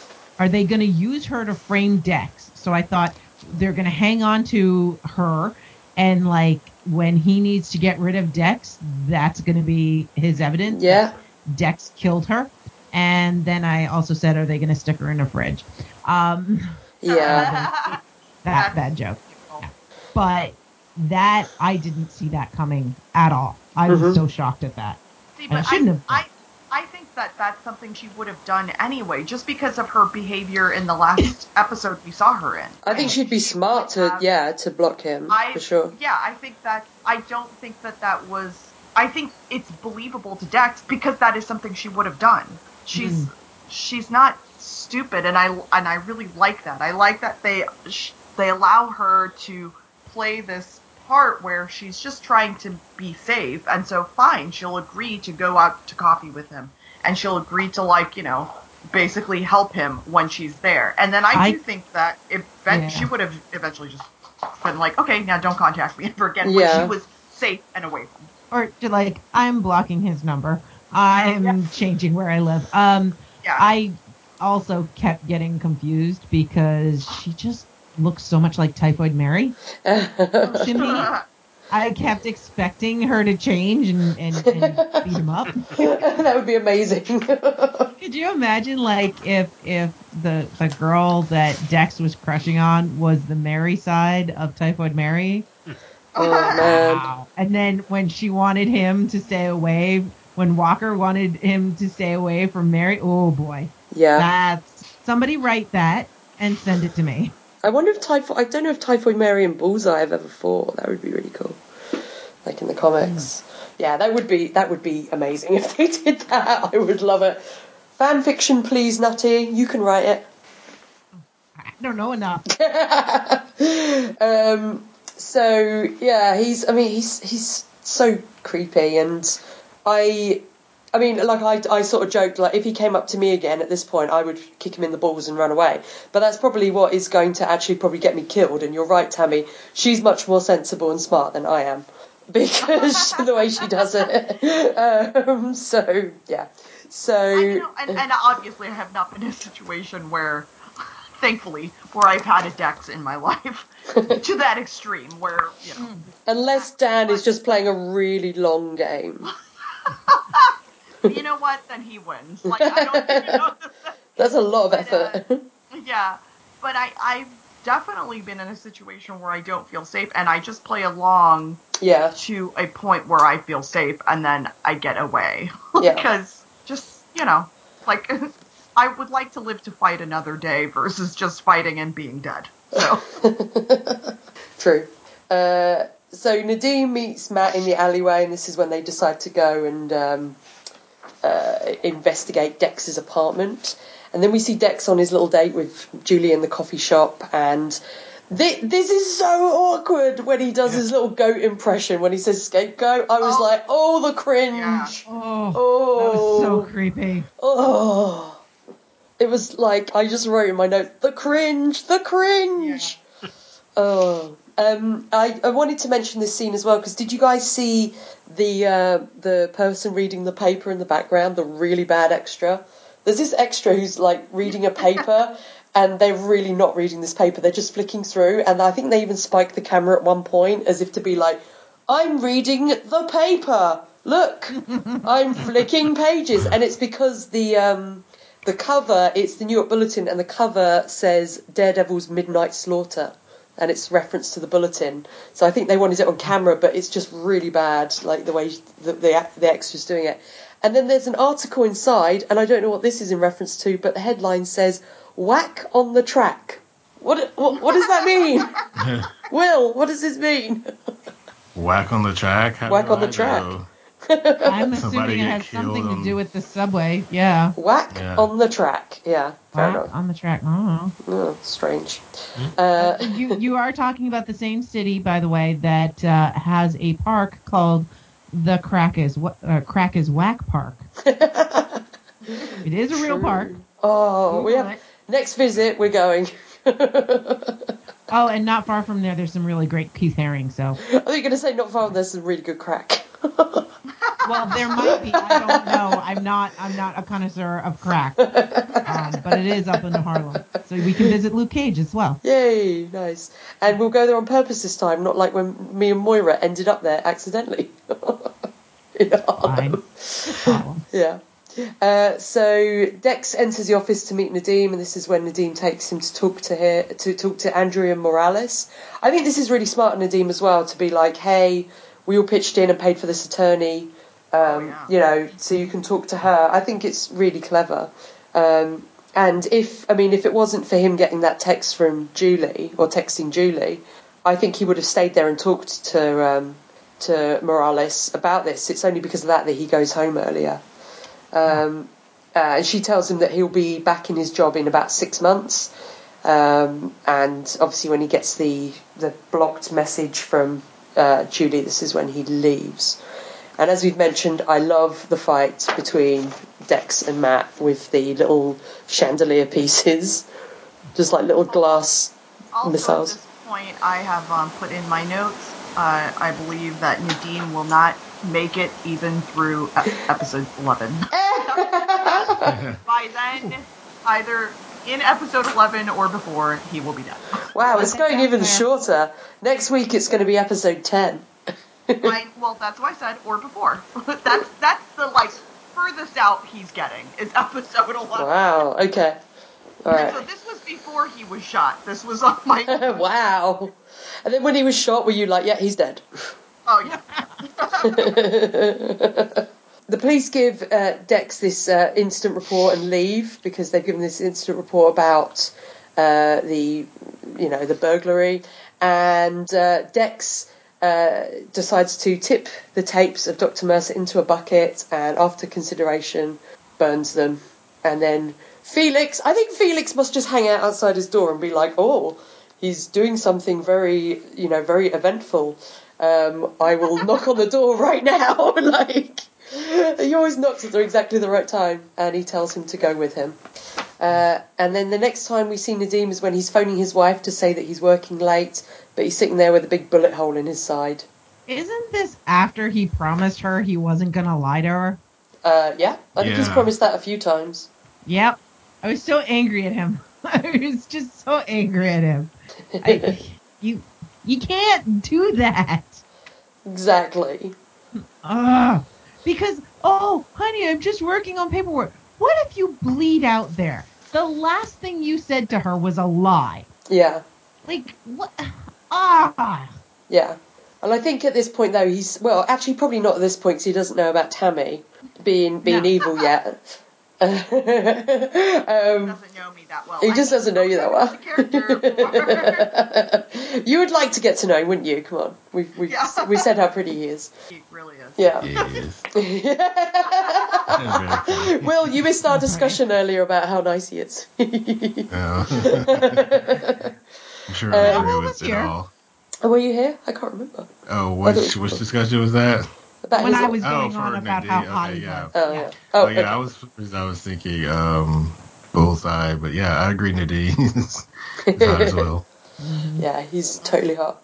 Uh, so then we get the scene where um, he goes to Tammy's house.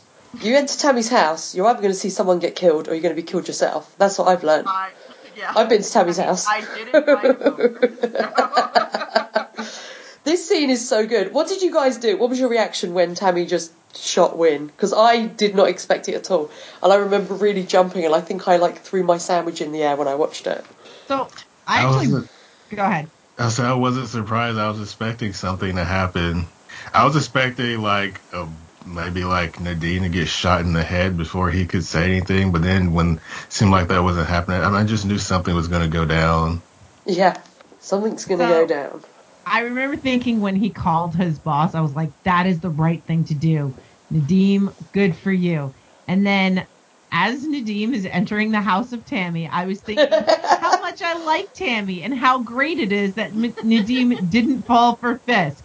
It felt like he was going like he was going to so often.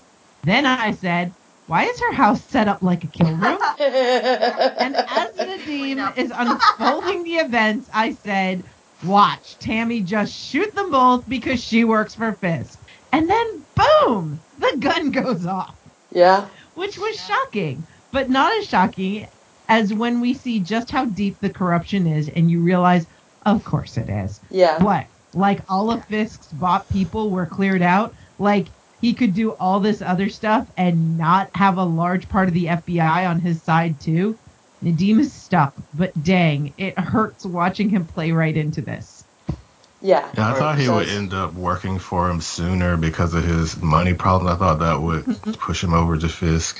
Well, then we find out the money problems are all because of Fisk, Yeah. because Fisk is the one that organised the um, insurance to fall through for his um, sister's treatment, and that is what caused Nadeem's money problems. So it's, I feel Yeah. so bad for him. I feel so bad because there's honestly like no way out for him. Um, if you look back, like Tammy sends him to to talk to Fisk. Um, and just before she sends him, she talks about why he can't be, get promoted because he's a risk for being turned. yeah, And she sets him up yeah, because she wants him to get turned. And it's like, oh, it's so insidious. It's just, and then you find out about the whole insurance thing, and it's like, oh man, it was that's the way they that's the writing part of getting Kingpin the way he should be. You know, Yeah. like he is a methodical villain. he's not just a giant thug, you know, a guy. I mean, this is Yeah. the, the the thing about Kingpin. When he was created, he was a Spider-Man villain and was very much just like the big guy you know, like a big, like almost like the character the Blob, you know, just this big guy that would beat you up. And then it was in Frank Miller's writing that he went. There's there's a few panels that are very famous where he lights a, um, a cigar, I think, and then the way he's he's um, lit and the way he's then written from then on is Frank Miller creating this version of the Kingpin, where and, and taking him on as a daredevil villain, where he isn't just this big guy that beats people up. He is this really intelligent, methodical um, kingpin, like you said, Nutty. Yeah. And I love it. It's so good. And the fact that straight after the shooting as well, you know, Felix wanders in and just immediately takes the gun because obviously, like, you know, Tammy's had to say to Nadeem, um, I'm putting you on leave. So Nadeem gets out his gun and his badge, puts it on the table so she can then pick up the gun and shoot Win with it. So there's his fingerprints on the gun. It's his gun. And then Felix Yep. just immediately comes in and goes, "Thank you very much. I've got the recording of Tammy begging you to, to you know to stop shooting and the gun. Thank you very much. you know, it's so good. It's so good. Yep. And so um, the other thing that I had written here is like when you start finding out how deep things go, uh, I was like, I wouldn't put it too far for Kingpin to have given the sister cancer somehow. You know what I mean? Like that's how deep it was. And I know I said it earlier, but when you know, it's like you know he he's asking, well, what has he got on you? And it's like we don't talk about Yeah. that here. And then you know he's just so disgusted by everyone. And then once Tammy says, Mhm. I used to have two kids, Yeah, it makes sense. Everybody's a Nadeem. yeah, Everybody has had a masterful play done to them that is so detailed that they don't have a choice, and this is the best that they can do.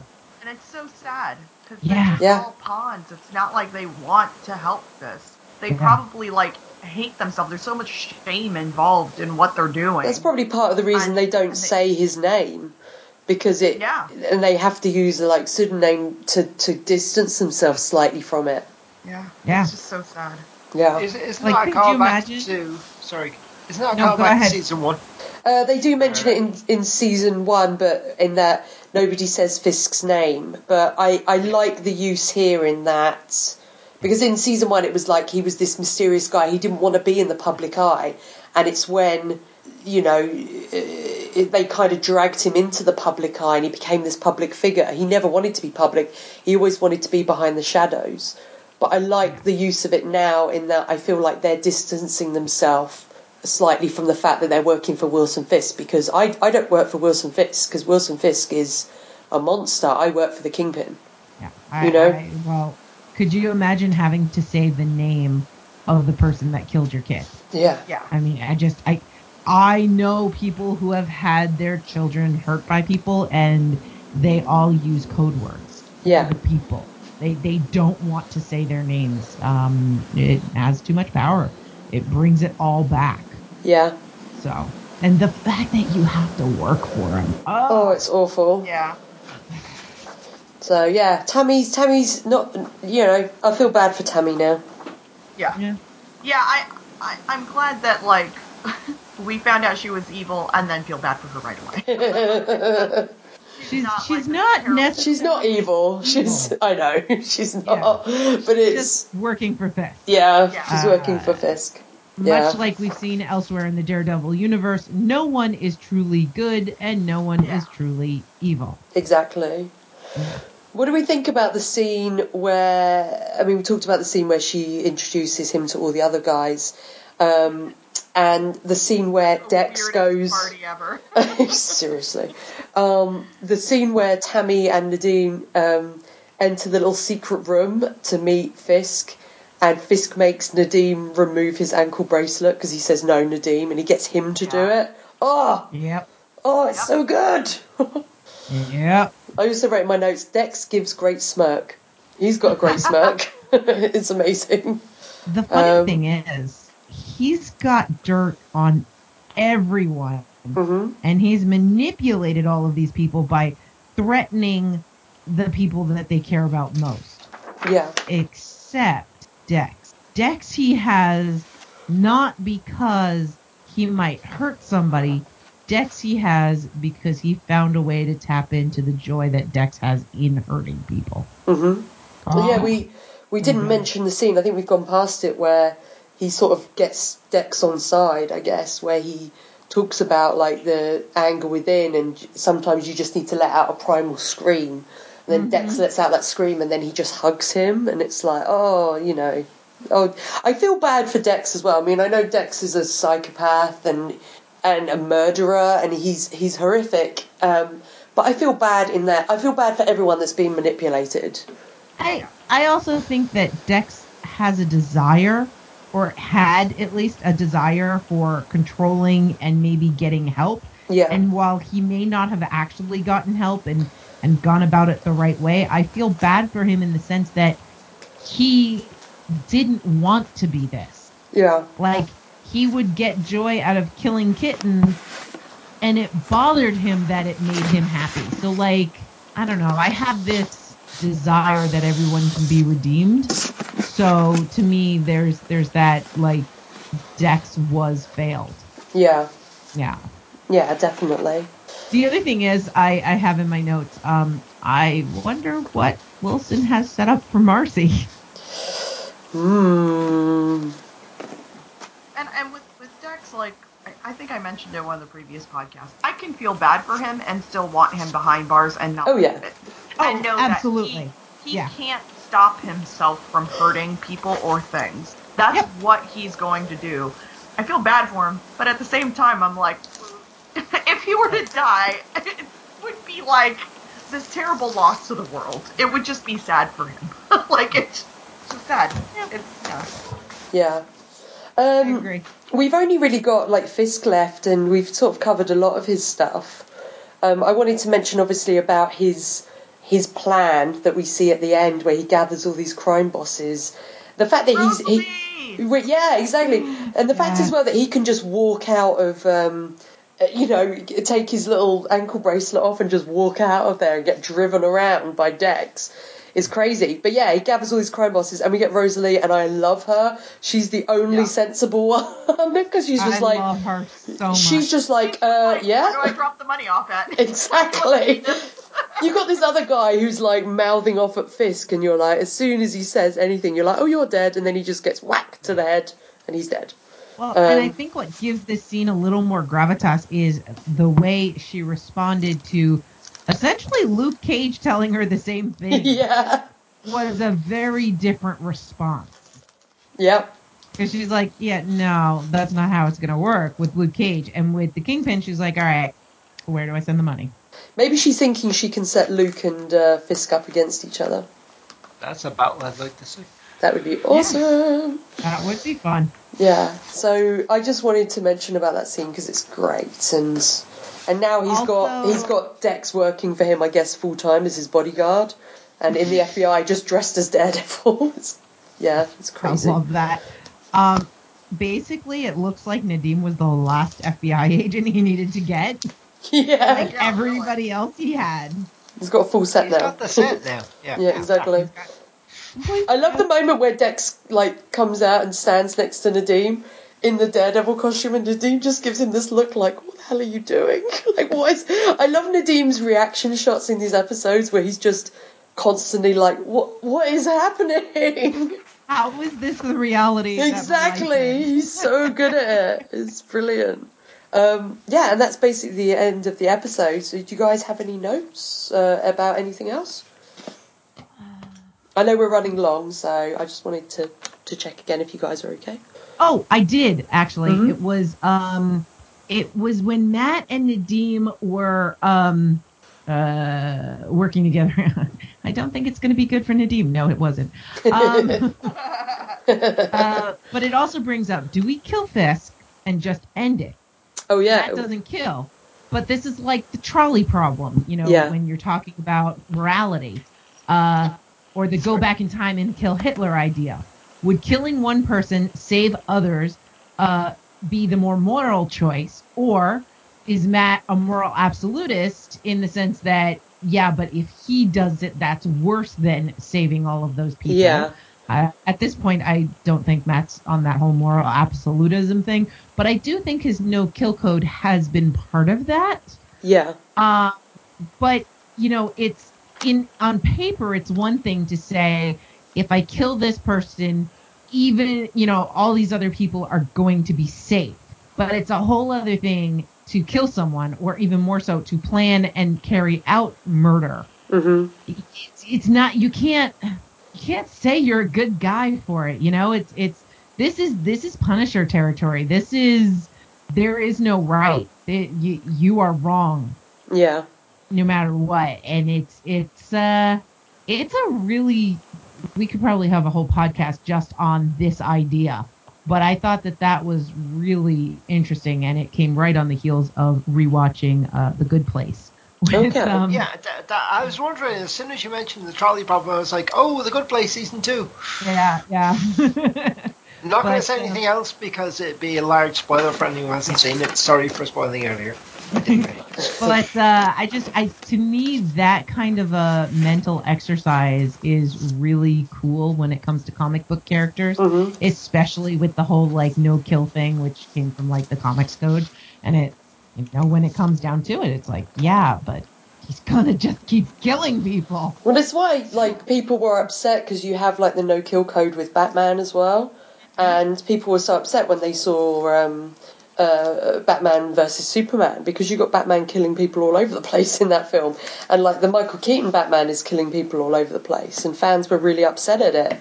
And I remember when the Daredevil movie came out, fans were upset at that because in that film he lets a guy he doesn't kill a guy, but he lets a guy die because of his inaction, which is Yeah. basically the same as killing him in my point of view. If you leave a guy lying on a train track where a train's coming and you don't help him, then you've killed that guy.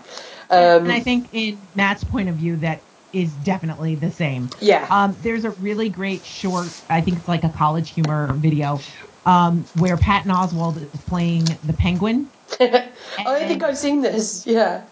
and he's with Batman, and Batman keeps killing people, and he's like, "I thought, what do you mean? You kill people all the time?" And he's like, "No, I don't. I don't kill people. you just killed that guy. He's sleeping." and every guy, and he just keeps killing people, and he's like, "No, he's sleeping. His head's on backwards. Yeah, he's gonna be have a stiff neck waiting." to get sleep."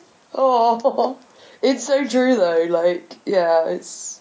But I like the way, the fact that they play with that in this show, like in Daredevil, when they have him in this say he's going to kill Fisk, and it's like, well, mm-hmm. Matt wouldn't kill Fisk because he has this no kill code, but yeah, would it be better? Because I mean, if Fisk gets put away, then he's he's so clever, he's just going to manipulate his way out again.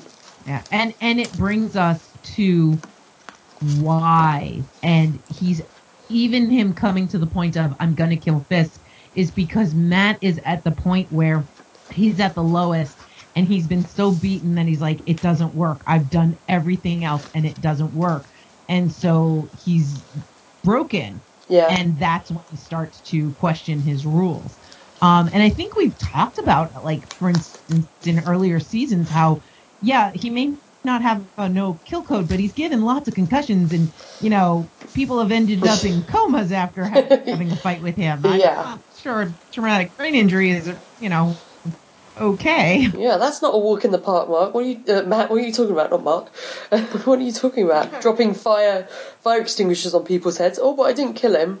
No, but the uh, the bleeding in his brain did. Can I, can I interject briefly with something relevant here? I was at a panel in Opticon about movie fights, hmm and you had like several stunt coordinators and stuff on the same. Basically, any blow to the head can kill you. Yeah. Yeah.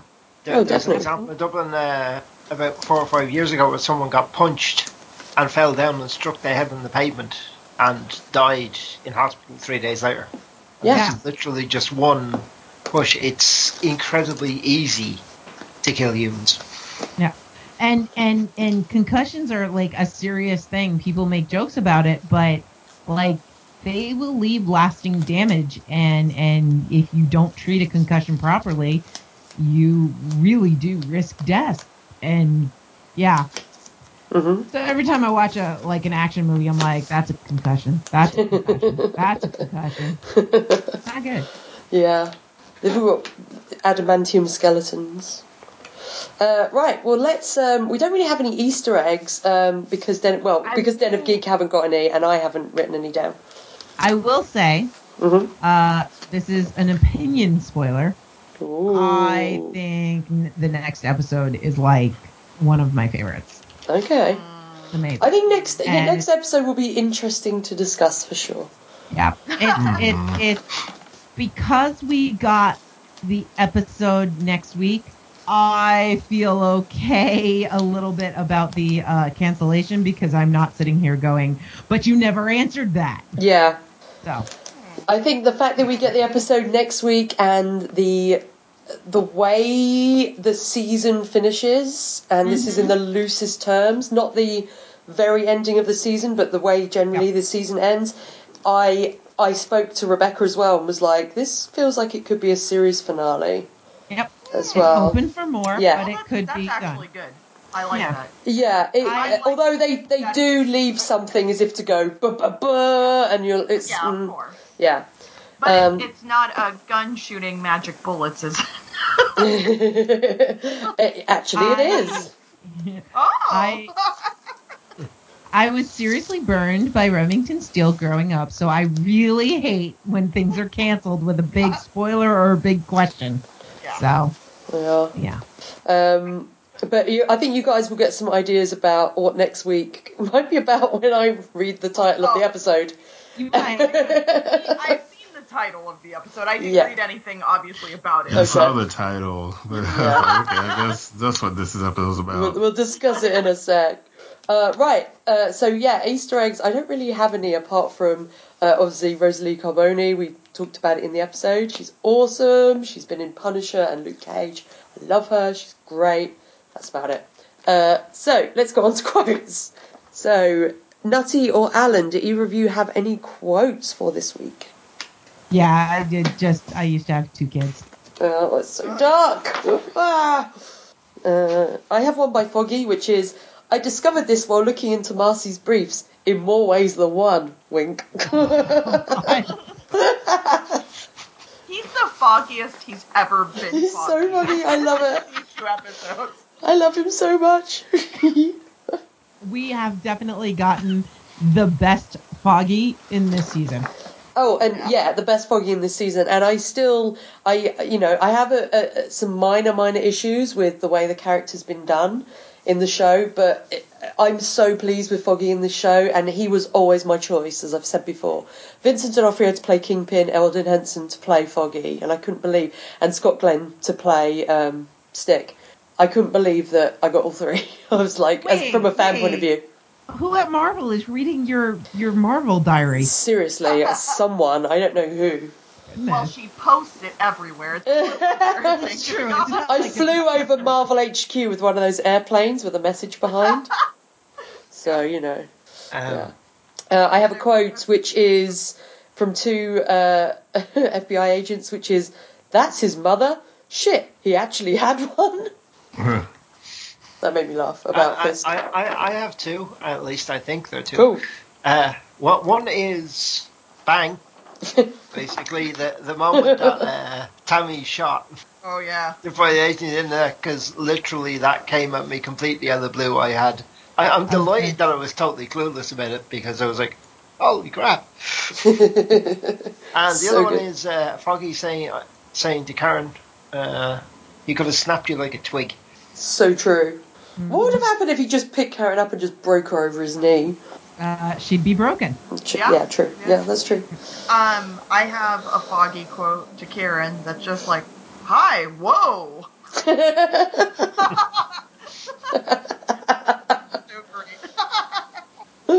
Will, have you got any quotes? Um, I don't like it. I did write down one that I thought was funny. John Hamm, you're coming with us. For some reason, I John Hamm. I don't remember. I think it's maybe one of the FBI agents, or maybe I misunderstood it. But I felt like it said, John Hamm, you're coming with us. I would love it if John Hamm's Right. randomly in the scene. they go, is it when they're arresting all the crime bosses? And one of I them think just happens so. to be Hollywood actor John Hamm. That would be amazing. He's sitting there with Rosalie Carboni being like, yep. Being an actor, being an Emmy nominated actor, award winning actor is all a front. I'm actually a crime boss. Oh, I'd love that. Uh, Sorry. I've got a, a Karen quote to uh, this. Two trained journalists working on an old woman like that. And my next note was, that wasn't two trained journalists. exactly. One trained journalist and you. Yeah. exactly. you had no clue what she was doing. I have a Tammy quote, which is quite chilling as well, which is, I'm not your boss anymore, Wilson Fisk is. Oh, Oh, yeah. I had that one too. Yeah. I think I had one I also more. wrote "Shame on you." Oh, that was so good. Shame. on you. Shame. I had a, a, a quote from uh, Foggy's mum that I have been asked actually before in my life, so I related to Marcy, which is, So, Marcy, have you considered freezing your eggs? I was like, I've been asked that, yeah. That's, yeah, don't ask people that. Just, guys, don't, okay? If they're considering it and they want to tell you about it, cool. Otherwise, it's none of your damn business. It's really not a good question. And Yeah. I, I, the fact that at least two people on this podcast have been asked that, and it's never good. Yep. um, I've got a Dex quote. My life is out of control. yes. I was like, no fucking shit. like, there's just, Has your life ever been in control, Dex? yeah. oh, Also, his- I was Dex. never into you. I mean, like that. I was like, what are you talking about, Dex? It's one of it's again one of the things I feel sad about with the cancellation of Daredevil. It's like I said about with Iron Fist that we're not going to get any more Tom Pelphrey as Ward because I loved him Yeah. so much. It it makes me sad that we're never going to get Wilson Bethel as full on Bullseye. Do you know what I mean? Because this is his Bullseye origin Yeah. story, just as in season one was Kingpin's origin story, and then in this season we got kind of full on Kingpin, and I just feel like it just makes me sad that we'll never get that now because I love him in this role. I think he's so good. He's killingly creepy. Yeah, but he's he's creepy and he's funny and he's awkward and So, that jawline, man. Uh, any other quotes, guys? No quotes, but I did find Easter eggs for you. Ooh, tell me, tell me. When Dex returns home, the number of his apartment door is 131. This is a Oh, reference to the fact that Bullseye's first appearance in Yes. the comics was in Daredevil issue 131. nice. I, as soon as I said 131, Claire goes, Oh! Oh, I heard it. Um, one of the crime families on Foggy's notes is the Meg- Maggia? Maggia? I don't The know Medea. how to pronounce that. Not Medea. Anyway, this is a crime family popular in the comics. oh, I've not heard of that. Uh, this is, we talked about this, but this is the first time Fisk is explicitly referred to by the name Kingpin. hmm And when Matt first enters the boxing gym, you see part of a boxing match poster of Yes. Carl Crusher Creel versus Battlin' Jack Murdock. From season Crusher one. Creel, Yeah. yeah. And Crusher Creel is also known as the supervillain, the Absorbing Man in the Marvel Comics universe, who, having once been a boxer but was tricked into giving and given superhuman abilities by the arch villain Asgardian Loki, he was Loki. Uh, Loki. Creel also has a recurring role in another Marvel television series, Agents of S.H.I.E.L.D., and he is I think played it was season by... two because I vaguely remember Fitz stopping him with a doohickey. Which could be any episode Oh, no. saying that, yeah. That could be any He's been back in season five, I think. Oh, nice. There's also when Matt goes back because when um uh, when Matt goes back to the uh, the gym later on, I noticed that they had a little photo of um of uh, Jack on the wall uh, boxing someone, and it Yeah. kind of made me sad because I was like, oh, Matt will have no idea it's there, you know, because you can't Yeah. see it, and I just thought Yeah, that made you me can't sad. see that that's your dad's picture. Yeah. Yeah. That made me sad. Uh, so end it on that sad note. Sorry. uh, let's rate this epi- these the, these episodes. Um, Nutty Nuchas. Oh, jeez, go with me first. Um, it's hard to separate them, right? Like Mhm. this is this is the hard part about doing two in one. Um, yeah, I think I'm I'm really digging the these. Um, uh, I'm gonna give them nine out of tens for both of them. Nice. Uh, n- so nine out of ten uh tapes uh confessing killing kittens. Um, and uh tapes. Oh God. Yeah, and and nine out of ten um awesome flashback castings that uh, might be creepy considering uh, the age of uh, uh, the Yeah. other actor. That's for you, Josie. awesome. Uh, Alan. Oh, okay. I'm just trying to think. Actually, if this is episode appropriate, yeah, I, I, I'm going to give Mark Tail 5 because. You're going to give what? I'm going to give Mark Tail a 5. I can't average that out though on my app. Just okay. Fine, then I will give um, episode 8 uh, 8 out of 10 hand wraps Yup. with rope. and I will give episode 9 10 out of 10 shots to the throat. Whoa.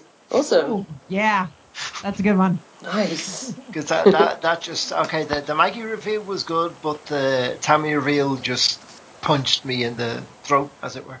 Yeah. Tammy, why you gotta do that? Tammy. Tammy. Hey. Oh, is it my turn? Yeah.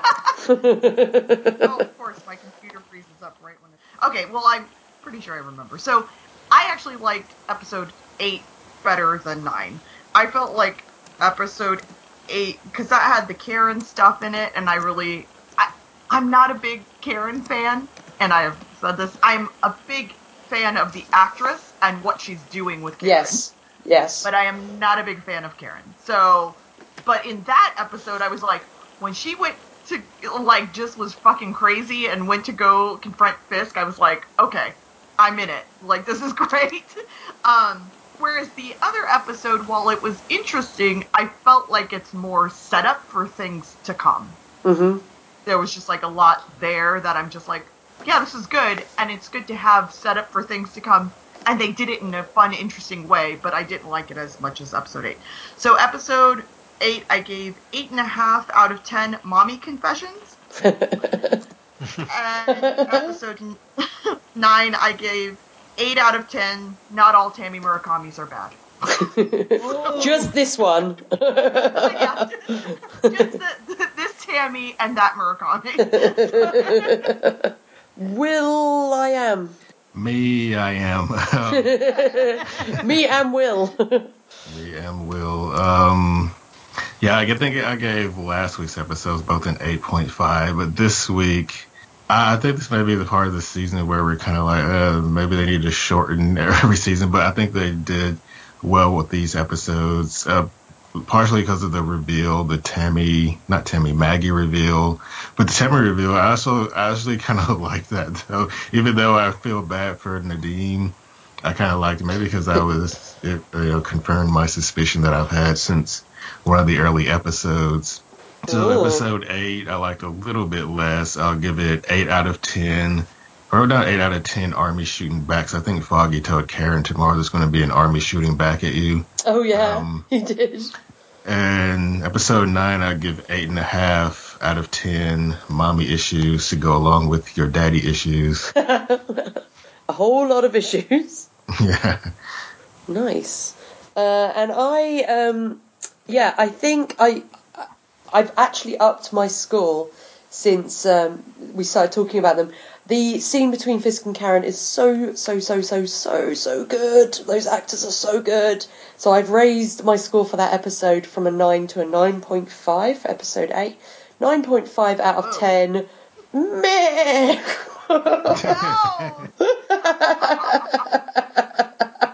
I forgot that. That was so awkward. it's so I felt bad for him, and I know he's not real. I just felt super bad for I him. know. this fictional dude. uh, and uh, episode nine, I loved as well. I loved the um, getting Jack uh, back in it. Um, uh, yeah, I just thought it was it was great. Loved it. Love all the stuff with Dex. Love all the stuff with um, uh, Kingpin. Love all the stuff with uh, Nadeem. We get a little bit of Matt. I enjoy. We don't get as much Matt as I would like in this season, I think. But a lot of the supporting characters are so strong, I think, in this this season. So I've given that nine out of ten uh, frozen Marcy eggs. Ew. I know. So that gives episode eight an average of calculating, calculating. Come on, an average of eight point six out of ten, which is really good. And I'm sure this one will be bumped up with that ten. So uh, eight point nine out of ten for episode nine. Cool. So now it's time for feedback. We do have quite a few. Okay, so we have an email from Sedna. I'm going to read it this week because I feel like channeling Sedna. Is that all right, Will? I'm sorry. You can read a different one.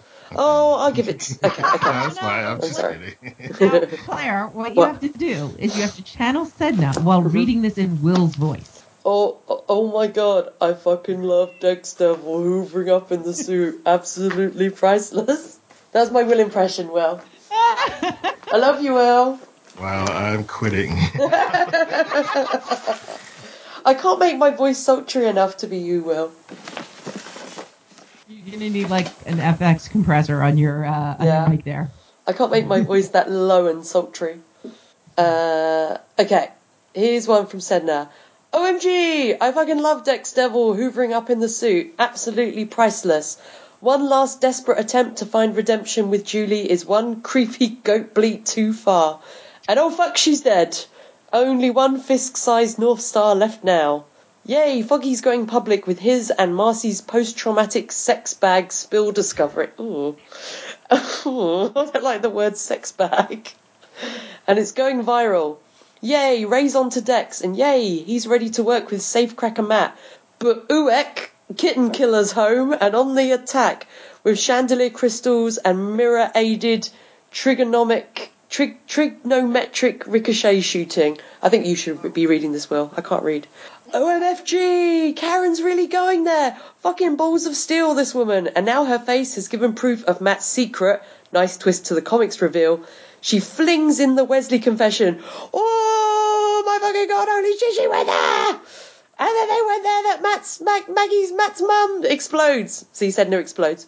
And Paul Hustler Lantern New reassembles and explodes again. And then it just says a line of, ah! well, Sedna explodes again, I think. Battlin' Jack flashbacks. Great to have John Patrick Hayden back, but fuck, he's way too old for tiny teenage nun Maggie. OMG, they went with the postpartum depression. Heartbreaks. Oh, when she weeps by his bed, heart breaks into a million tiny pieces. I can't cope. Fisk has pawned Ice Queen Special Agent Tammy. Fucking holy hell, how deep is this conspiracy? And now Foggy's family's tied up in this too? And he caused Nadeem's credit crisis? How the fuck can this possibly end well? Karen's off. Ah, she packed that St. Patrick's Day picture on the run in a surprisingly stylish hoodie and trench coat combo. By the way, I love that she wears trousers so much in this season. now the secret's out, Maggie's fast and loose with the truth, if it gives her someone else to harbour in the crypt. Intense internal monologue Matt slash Jack slash Fisk mouthing the devil inside line, complete with fantasy kill. The trap is set, Rosalie Carbone's there, Dex Devil's there, the lights are out, but Matt's at Fisk's, dis- discovering poor trapped Shelby, named, I believe, after Shelby of the Super Ladies podcast in the CCTV layer. Oh yes, I Oh. forgot to mention Shelby, named after Shelby of the Super Ladies podcast, and one of our listeners. We love you, Shelby. Yay. Shelby's awesome. Uh, thank you, Sedna. We love you as well. Yes, that was fun to read. Sorry, Will. I I took your want fun. It's a, fine. a Sedna voicemail before this series is over, please. I want a Sedna comment commentary track for every episode of Daredevil. Oh my god, yeah. it would be amazing. It would be amazing. It would just be like, ah! uh, Will, do you want to read Elizabeth's instead? yes, please. Um, can I play the voicemail since I have it up? Oh, yeah, sure. From Medical Moira. A couple of thoughts. Karen confronting Fisk. I have to admit, my brain went straight to thinking how vulnerable she looks. I was looking at her sitting next to him, and she's so tiny, so big, slender little neck. I was thinking to just reach his hands out and, and twist it and snap you like a twig. And I, Ooh. I really thought he was going to go for it. Um, Foggy and Karen, know, trying to to bring Fisk down by legitimate means. they just they don't give up. You have to admire that tenacity, I think, because because Fisk really is he's terrifying. He oh Kingpin. He is so so smart, but but so conniving, not just intelligent, but conniving, and ah, that's what makes him so formidable. Because he's always ten steps ahead. And then we get to the end. We get to Maggie with with Matt, and and uh, you know she's trying to to just help him hang on by the skin of his teeth Mm. and keep the faith. And when he overhears her prayer, man, I mean, I don't think we were shocked. I think you know they alluded to to it that uh, she'd had a different life once and know had a choice to make. And um, when she was talking to Karen about when Matt was little and he would call for her the night, and uh, yeah, you got the sense that there was more of a bond there, but also she she preferred him to the other kids, and she was favoring him, and she knew she wasn't supposed to, I guess, and so she didn't answer his call one night. But when you find out that she was his mom and she had to pretend she wasn't, I just I can't even, you know, I can't. That's wow. So huge revelation. Although, I, like I say, we there was some foreshadowing to make us think there was something up with it between the two of them, or at least with Maggie's background. And mm-hmm. anyway, for Matt, I mean, he was just gobsmacked. So yeah, I guess I better get on to the next one. It's next one. All right, so I got ten minutes to go in the next one. Ten minutes left, I mean. Oh my God, Fisk has his fingers into so many pies. He's he's he's been manipulating uh, Foggy's family for over a year. He has been manipulating Nadeem's family. He's just he's beyond. He's like the daddy arachnid. It's amazing, you know, with spider webs everywhere. It just is blowing me away. And hey, first mention of the name Kingpin, which is pretty cool. Um, that that uh, scene in the FBI office where you see just how many agents he has ensnared. It's just oh, it's blowing me away. All right, well, I got Maddie with these funky ropes on his hands and and Ghost Daddy in the background talking. So I'll just you know watch the next ten minutes and I'll be right back. Oh man, and then it ends with Matt you know, in the, whatever the secret hidden downstairs room, and he could have an opportunity to wait and lurk for Fisk. And oh my God, then he hears that he's gonna go after Karen, and now he's got to go save Karen. So Fisk lives another day. Of course, who am I kidding? He's a great big bad guy. They're not really gonna kill him off because he's too great a bad guy. I know that. Ah, anyway, yeah, this is good. Good. This has been good. These two episodes are awesome, awesome, awesome. I've gone on a long time. That's all I'm going to say. Except to say, can't wait to hear what you guys think. All right, till next time. Bye for now. Thank you, Moira. I love that feedback, Moira. It's so good. I love it when Moira discovers stuff in the middle of her feedback. She's like, "Oh my god!" I love it. Ah, so it's good. so great. Uh, who would like to read Elizabeth's email? Nutty. Um, yeah, I could try to read it as long as Skype complies. Let's see. yeah, new Skype sucks. Oh, it's so bad. It starts with, right. "Hi guys." Yep. Let me bring the monitor We know that my face. Elizabeth I loved- blind lady. we know that Elizabeth loved the episode this week as well, as she said last week. She was really excited. Yay! We finally got to my favorite episodes. Sister Maggie's great reveal. Tammy was right. Feel free to brag. I was going to say, free to brag at Will. but that doesn't sound right, since Will is part of the team. How about brag whenever you want? Not as spiffy, but it sounds less like you're harassing a friend. Maggie was introduced in the comics as a nun who had been briefly at Matt's bedside in the hospital after the accident that blinded him. She then disappeared from his life until Matt met her again as an adult and recognized her by her cross necklace, like the one she gave him in the show with mixed results. He asked her whether she was his mother. She denied it, but he could tell by her heartbeat that she was lying. She then appeared every once in a while for almost three decades, 28 years, uh, before we finally found out her backstory. Well, Yep. except for a miniseries told from Jack Murdock's point of view that gave a few parts of the puzzle from his perspective, but not the full picture. So, comparatively speaking, finding out that she was his mother in a mere three seasons is pretty quick. Yeah. This is getting long, so here are a few things I thought were interesting. Matt confronted Father Lantom uh, and argued with the memory of his father rather than talking to Maggie directly. Does he feel more comfortable with men since he didn't have a mother growing up? Ooh. Uh, this is nutty interjecting. I think he felt safe uh, arguing and venting at uh, Father Lantom because he knows that no matter no matter how much uh, pain and anger that he piles onto him, uh, Father Lantom's not going away Yeah. but he doesn't have that same trust with Maggie. But that could also work into the whole idea that his dad was the one that stays, so he's less, he feels less abandoned by men. Yeah. True. Back to the email. The show had Maggie raise Matt as one of the orphans she cared for. That makes her more of a mother figure than she was in the comic books, where his dad died while he was in college, thus no orphanage necessary. Oh, Yeah. He, yeah. Because Uh, in the comics as well, like Foggy met um, Jack Murdock. He knew Jack Right. Murdock, so it happened a lot later. The whole thing of him uh, getting killed when Matt was uh, a younger kid is kind of a late addition, a later addition to the the story. Yeah. but also a bit sadder because you know that although she was physically present, she couldn't or wouldn't tell him how they were connected. She also couldn't treat him any differently than the other children. Had she ever cried before as she did when she found him found that he had moved out without talking to her or had she just pushed it down all these years and acted tough? Like Yeah, that? I think Uh, so. Yeah, I think so too. Uh, Karen was probably the first person she had ever told her story to since Father Lantom and her fellow nuns already knew. Matt used his cane and sunglasses confronting Father Lantom, but he didn't when he broke into the gym. Was he just distancing himself from Matt Murdock by leaving behind the cane and glasses? Off topic. Maybe. Yeah, maybe.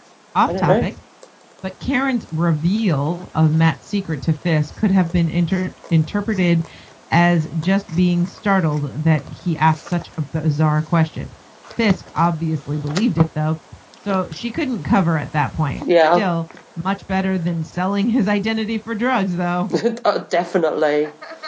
True that. Yeah. Um, I was very sad, if not surprised, to hear of the cancellation. Regardless of what happens next, I have loved discussing these shows with you guys. As I told one of my friends, we were only expecting to get one season for each of the Defenders and then a mere mini-series of the team. Everything else has been a bonus that I have truly enjoyed. Excelsior! Oh, very true, Elizabeth. And we love recording with you as well.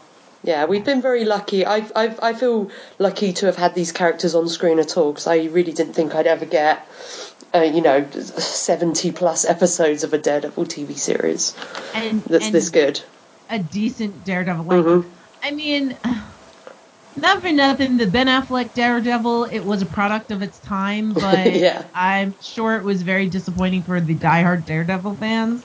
Mhm. And I think that at least now we have given Daredevil the proper justice. Given the devil his due.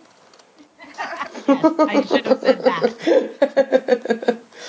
Um, cool. We have another email from Sedna, just a really quick one, which says, P.S. No! Seriously, fuck Netflix every which way forever. Imagine my weeping and wailing and gnashing of teeth because I have no words. I'm too shocked to feel anything other than gratitude for the good thing we had while it lasted. Oh, Aw. agree, Sedna. I feel sad as well. Uh, we've got an email from Woo. Are you okay reading this, Tammy? Dear Defenders podcast, I loved episode 7. Just seeing how people were dealing with the aftermath of the Bull Devil attack, Bullseye plus Daredevil. the one thing we have never seen from Charlie Cox playing Matt Murdock is seeing him stressed out and frightened. And I think Charlie Cox played that beautifully. Nice to, to see to also see Sir Maggie not giving Matt a difficult uh, a difficult time of how he has been handling or not handling his life. Yeah. A funny moment for me is the looks that Amy Rutberg Marci Stahl has on her face in this episode. She looks like a living emoticon. I think it's 'cause her eyes are so Her eyes are so big. yeah. I She's mean, very expressive. A compliment, by the way. Uh, it is. It is. Yeah. Uh, she she's great. Uh, I love that. I, this is me speaking, not woo. I love that they made her character bigger. Me she's too, yeah.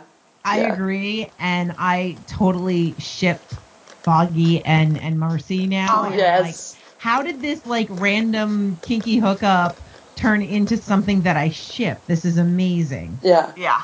Yeah. Sometimes it happens like that, Nettie. That's oh. awesome. I love it. Uh, great seeing Melvin Potter back as well. I didn't like what he did to Matt in this episode, but I can't fault him too much. He is a big baby, and what I mean by that is he looks like a big badass, and he is, but he has emotions of a well-meaning child. yes, agreed. Related to this, I love how the man in the mask doesn't even flinch uh, when Betsy's attempting to get under his skin. And the whole I am thinking, look, lady, your lover just tried to frame him and get him killed, and he is trying to save your life, which he doesn't have to do. To be fair, Betsy didn't know all that. But anyway. Yeah. Um, I mean, really, Matt owes Melvin nothing. He's only warning Betsy because she is innocent in all of this. Knowing the comics like I do, I love the foreshadowing of what may happen to Karen Page, and that's all I have to say because I don't want to spoil anything for Yes. anyone who doesn't know the source material, as well as some others. Uh, uh, we sorry, shall discuss that later. I have to say the best performance in this episode is Jay Ali as Ray Nadeem. The look on his face after he talks to Fisk in the penthouse bedroom is almost exactly the same look Tony Stark had on his face in Avengers Age of Ultron after Ultron introduced himself to the Avengers. Just the look of, oh my lord, what did I do? because to Nadeem's credit, he wanted his promotion to help his loved ones. But I think the theme of this episode and this season is that old saying, "The road to hell is paved with good intentions." is is paved with the best intentions." hmm hmm Good point. The biggest takeaway, obviously, from episode 8, Fisk hugging Dex, it was so sweet. Someone needs to re edit that scene with You'll Be in My Heart. all the all the times that you see Fisk and Dex giving each other looks in these Yeah. episodes. Oh man. Aww. Aww. in all seriousness, I'm going to teach performance courses when I get my master's degree. I'm going to show the scene between Fisk and Karen in one of my classes. This is a master study in screen acting and how the score had that suspenseful feel to when Page admitted she shot Wesley. God, so good. I So thought for a second Fisk was going to attack Karen like Fisk did Ben Urich. Even the look that Fisk gave Karen on the steps, fantastic. Scrolling, scrolling, scrolling. Deborah Ann Woll and Vincent D'Onofrio gave an Emmy-worthy performance in that scene. If I were to fault the showrunners of this season, my only criticism was if they were going to try to hide to audiences that weren't aware that Sister Maggie was Daredevil's mom, they did a pretty awful job. Joanne. Sorry. Just with mixed reviews, to be honest, because some of us realized it and some of us didn't, so it's okay. It, it all depends on like how much you know about the characters. You know, if you if you only lightly read uh, Yeah. Daredevil um, or know it from like crossovers or Reputation, you don't know things like who's Daredevil's mom, and you don't know things like uh, when did Jack die or when did he meet Foggy, kind of a thing. You just know like Foggy's his best friend, his mom's not around, you know, that sort of thing. Yeah, I think that if I didn't know his, and I'll get back to Zemo in a second. Yeah. If I didn't know that his mom was a nun, which just Yeah. that's the thing. Like, I obviously right away I was like, okay, well I guess that's his mom. But even if I didn't know that, I think early on I would have at least felt like, and maybe none of you felt this way and just weren't mm. sure which way it went, but I did feel like her relationship with Matt was above and beyond everyone else's Yeah. relationship with Matt. So I would have been questioning, but I don't know if I would have immediately thought, "Oh, that's his mom." like, I, Yeah. but uh, I would have been suspicious of something. I, Uh, I I can definitely say like from my perspective having Mhm. no clue Yeah. um, especially with the idea of well, it's a nun. I was thinking, well, she was more maternal to him in the sense that uh, the priest was paternal. You know, it, it- Yeah. it- these were people that were in his life because you know you see none, you're like you- you're not going to think, oh hey, maybe that's his mom. Yeah, Uh, exactly. and like I said, I think confirming episode for me was definitely the conversation she had where she was feeling so guilty over everything he did. So, Yeah. okay, sorry, back to his email. Uh, Joanne Whalley, first time I saw her in the trailers, I knew she was Matt's mother because she and Charlie Cox do look related. Can't blame Matt, though. He can only see outlines of people. Okay. Pooh. Dude, I want to fist bump you through the internet for that one. I wonder if Father Lantom knew this all along. Yeah, he did. And that's why he brought Matt to Maggie. Talk to you next week, everyone. But we do know that Father Lantom will. yeah. Awesome. Thank But I you. guess We're- technically that's in the next episode that he did feedback for. So Yeah, yeah, yes. So yeah, we'll have to. There's a lot of there's a lot of emails that don't match up entirely, but um, we'll just read them as and when. Um, and then we had two more emails that I will read from uh, new feedbacker. I don't know their name, but they've signed. Uh, it's signed 084. Um, but it was one. Uh, I just thought these would be good to end the show on. One was regarding Stan Lee, and one was regarding the cancellation of the um, the shows. So I'll read these. They're both relatively quick. Uh, so the first one says, since um, so they're saying since the last time I wrote you, but I don't know who you are. Sorry, I can't see the name in it. Uh, so sorry, listener, I don't know who you are. Put your name in the emails, and then I'll know who it's from. So, first one says, Since the last time I wrote you, Stan Lee has passed, and I haven't had a chance to send in my feedback on why I'm thankful for the man. As someone who wants to tell stories, I consider Stan one of my main inspirations. My life has sucked in the past. I truly feel like if there weren't these other worlds to jump into, I would have lost my mind.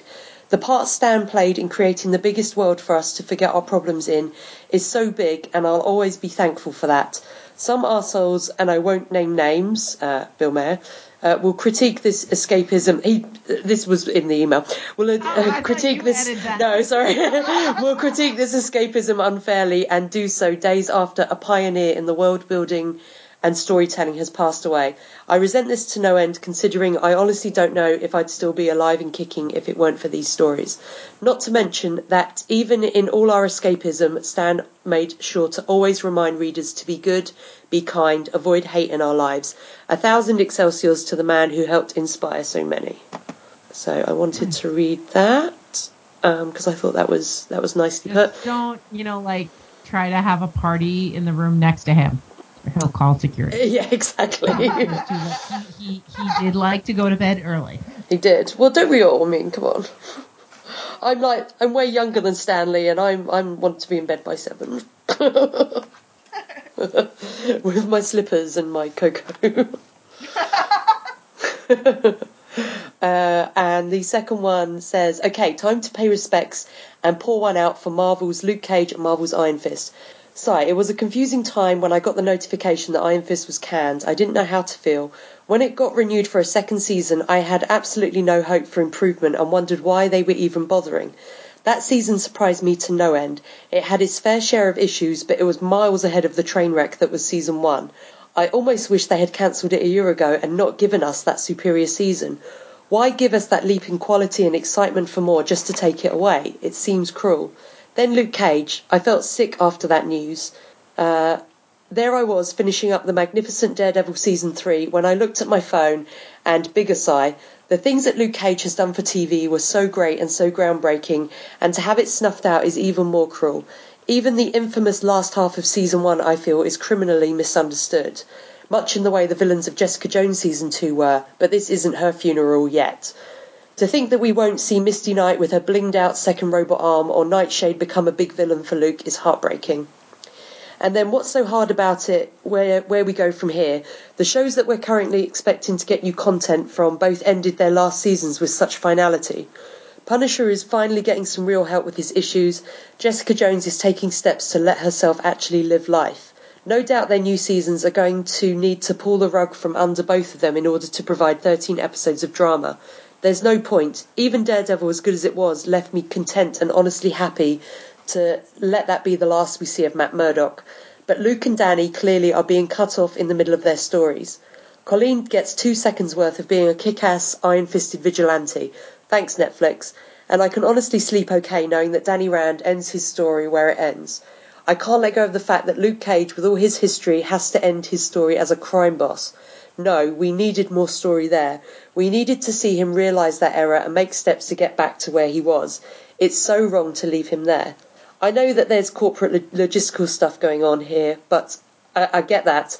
But I always focus on the storytelling first and foremost, and story wise, it doesn't make sense to me.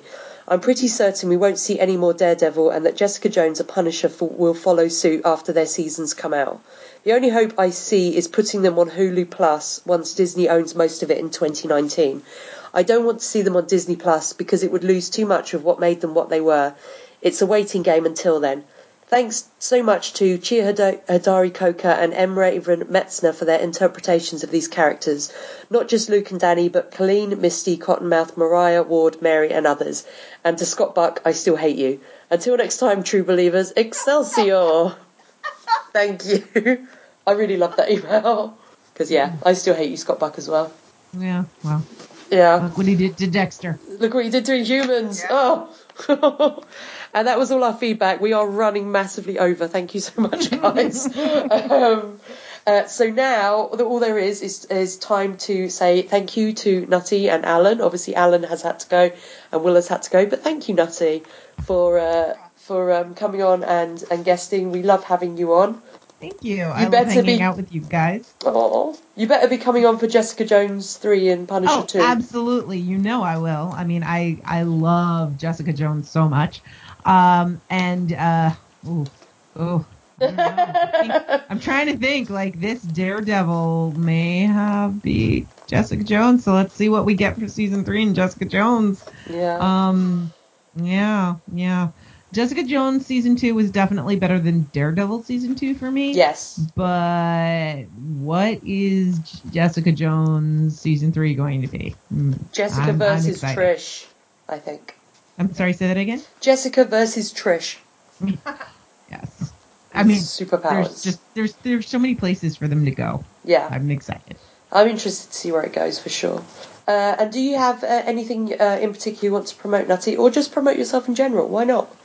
Um, yeah, so as always, you can find the Nutty Bites podcast, which is my podcast, where we talk about things that are awesome. And you can find that by going to nimlas.org. That's N I M L A S dot org. Or just Google Nutty Bites and you'll find it. Uh, surprisingly, even though there's a lot of snacks called Nutty Bites, you're, uh, the SEO is still going to find me.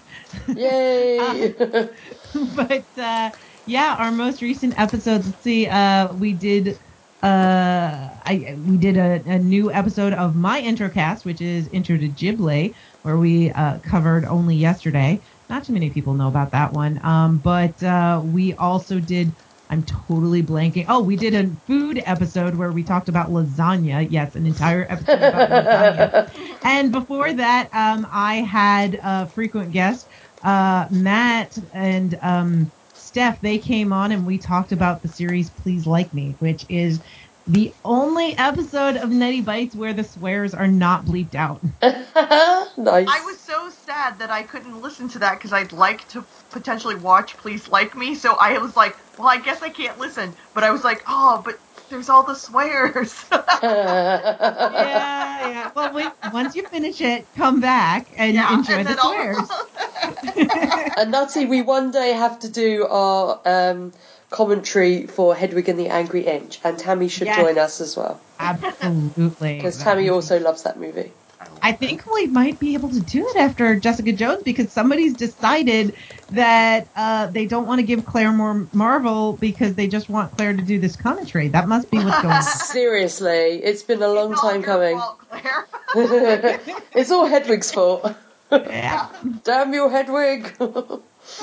awesome. And uh, Tammy and I are still doing Calavici Fashion Cast, coming to the end of Quantum Leap. I was not on this week's episode, but I'm sure it was fun. It was. and Cool. we're sad that you. I look forward to hearing it when I edit it, maybe? I don't know if I'm editing this week or not. I'll find out in a bit. Uh, so, yeah, so all I have to do now is tell you what is going to be next week. Tammy, I know you're thrilled. I'm finding out what happens. Hang on, I'm just going to have to pause my Netflix so I can get the descriptions up. I've just got a giant Karen face on my screen at the moment because it's paused the episode. Right, hang on. Okay, so oh, get out the way, Skype. Okay, so next week we are discussing episodes 10 and 11. Episode 10 is called, ready, Tammy? It's called Karen! Hunted by Fisk. It's all about Foggy. It's all about Foggy. It's actually the story of Karen Carpenter. It's kind of weird. They just like do the history of Karen Carpenter, and it's like that film. Uh, I think it was Todd Haynes did that. They tell it out through Barbies. It's very creepy. Uh, hunted by Fisk and haunted by mistakes from her past, Karen seeks refuge at the church. Matt finally gets his shot, and Dex goes in for the kill. And after that, we have episode 11 reunion. Dex tries to run his prey to ground. Nadeem's kink, conscience kicks in. I thought his conscience had already kicked in. Like that's why he's working with Matt anyway. And Fisk looks, Episode 11, you say. yeah. Mm. And Fisk looks to recover a gift from Vanessa seized during his incarceration. Mm. Yeah, episode 11, Terry. Vanessa! No, he doesn't say it like that. He says, Vanessa! Vanessa! I love the way he says it. You have been talking with I can't do it. Vanessa. uh, and that's the end of the episode, guys. Care about Vanessa. Vanessa. You get to take us out with an al- almighty Excelsior, Nutty. And you've got to do a big enough Excelsior to make up to be Alan and Will as well. It, oh boy. um, it, it it feels. I will say it feels weird to do Excelsior now that uh, Stan has passed. I know, But, but I like the sentiment behind it. It means ever I agree. I think it's I it it reminds me of the always forward that Luke Cage would say, and I think that's a good mm. sentiment. Always forward, ever upward. Excelsior. Thank you, Nutty. You can stay. Bye, guys. Bye. Thank you for listening. You can comment and send feedback to us by emailing defenderspod at gmail.com. You can find us on Facebook at facebook.com forward slash defenders podcast or on Twitter at defenderspod. Defenders Podcast is created under a Creative Commons Attribution, Non Commercial, No Derivatives 3.0 Unported International License. That means you can share it, you can send it to your friends, you just can't make any money off of it. You can't change it, and you have to link back to us and our site. Excelsior!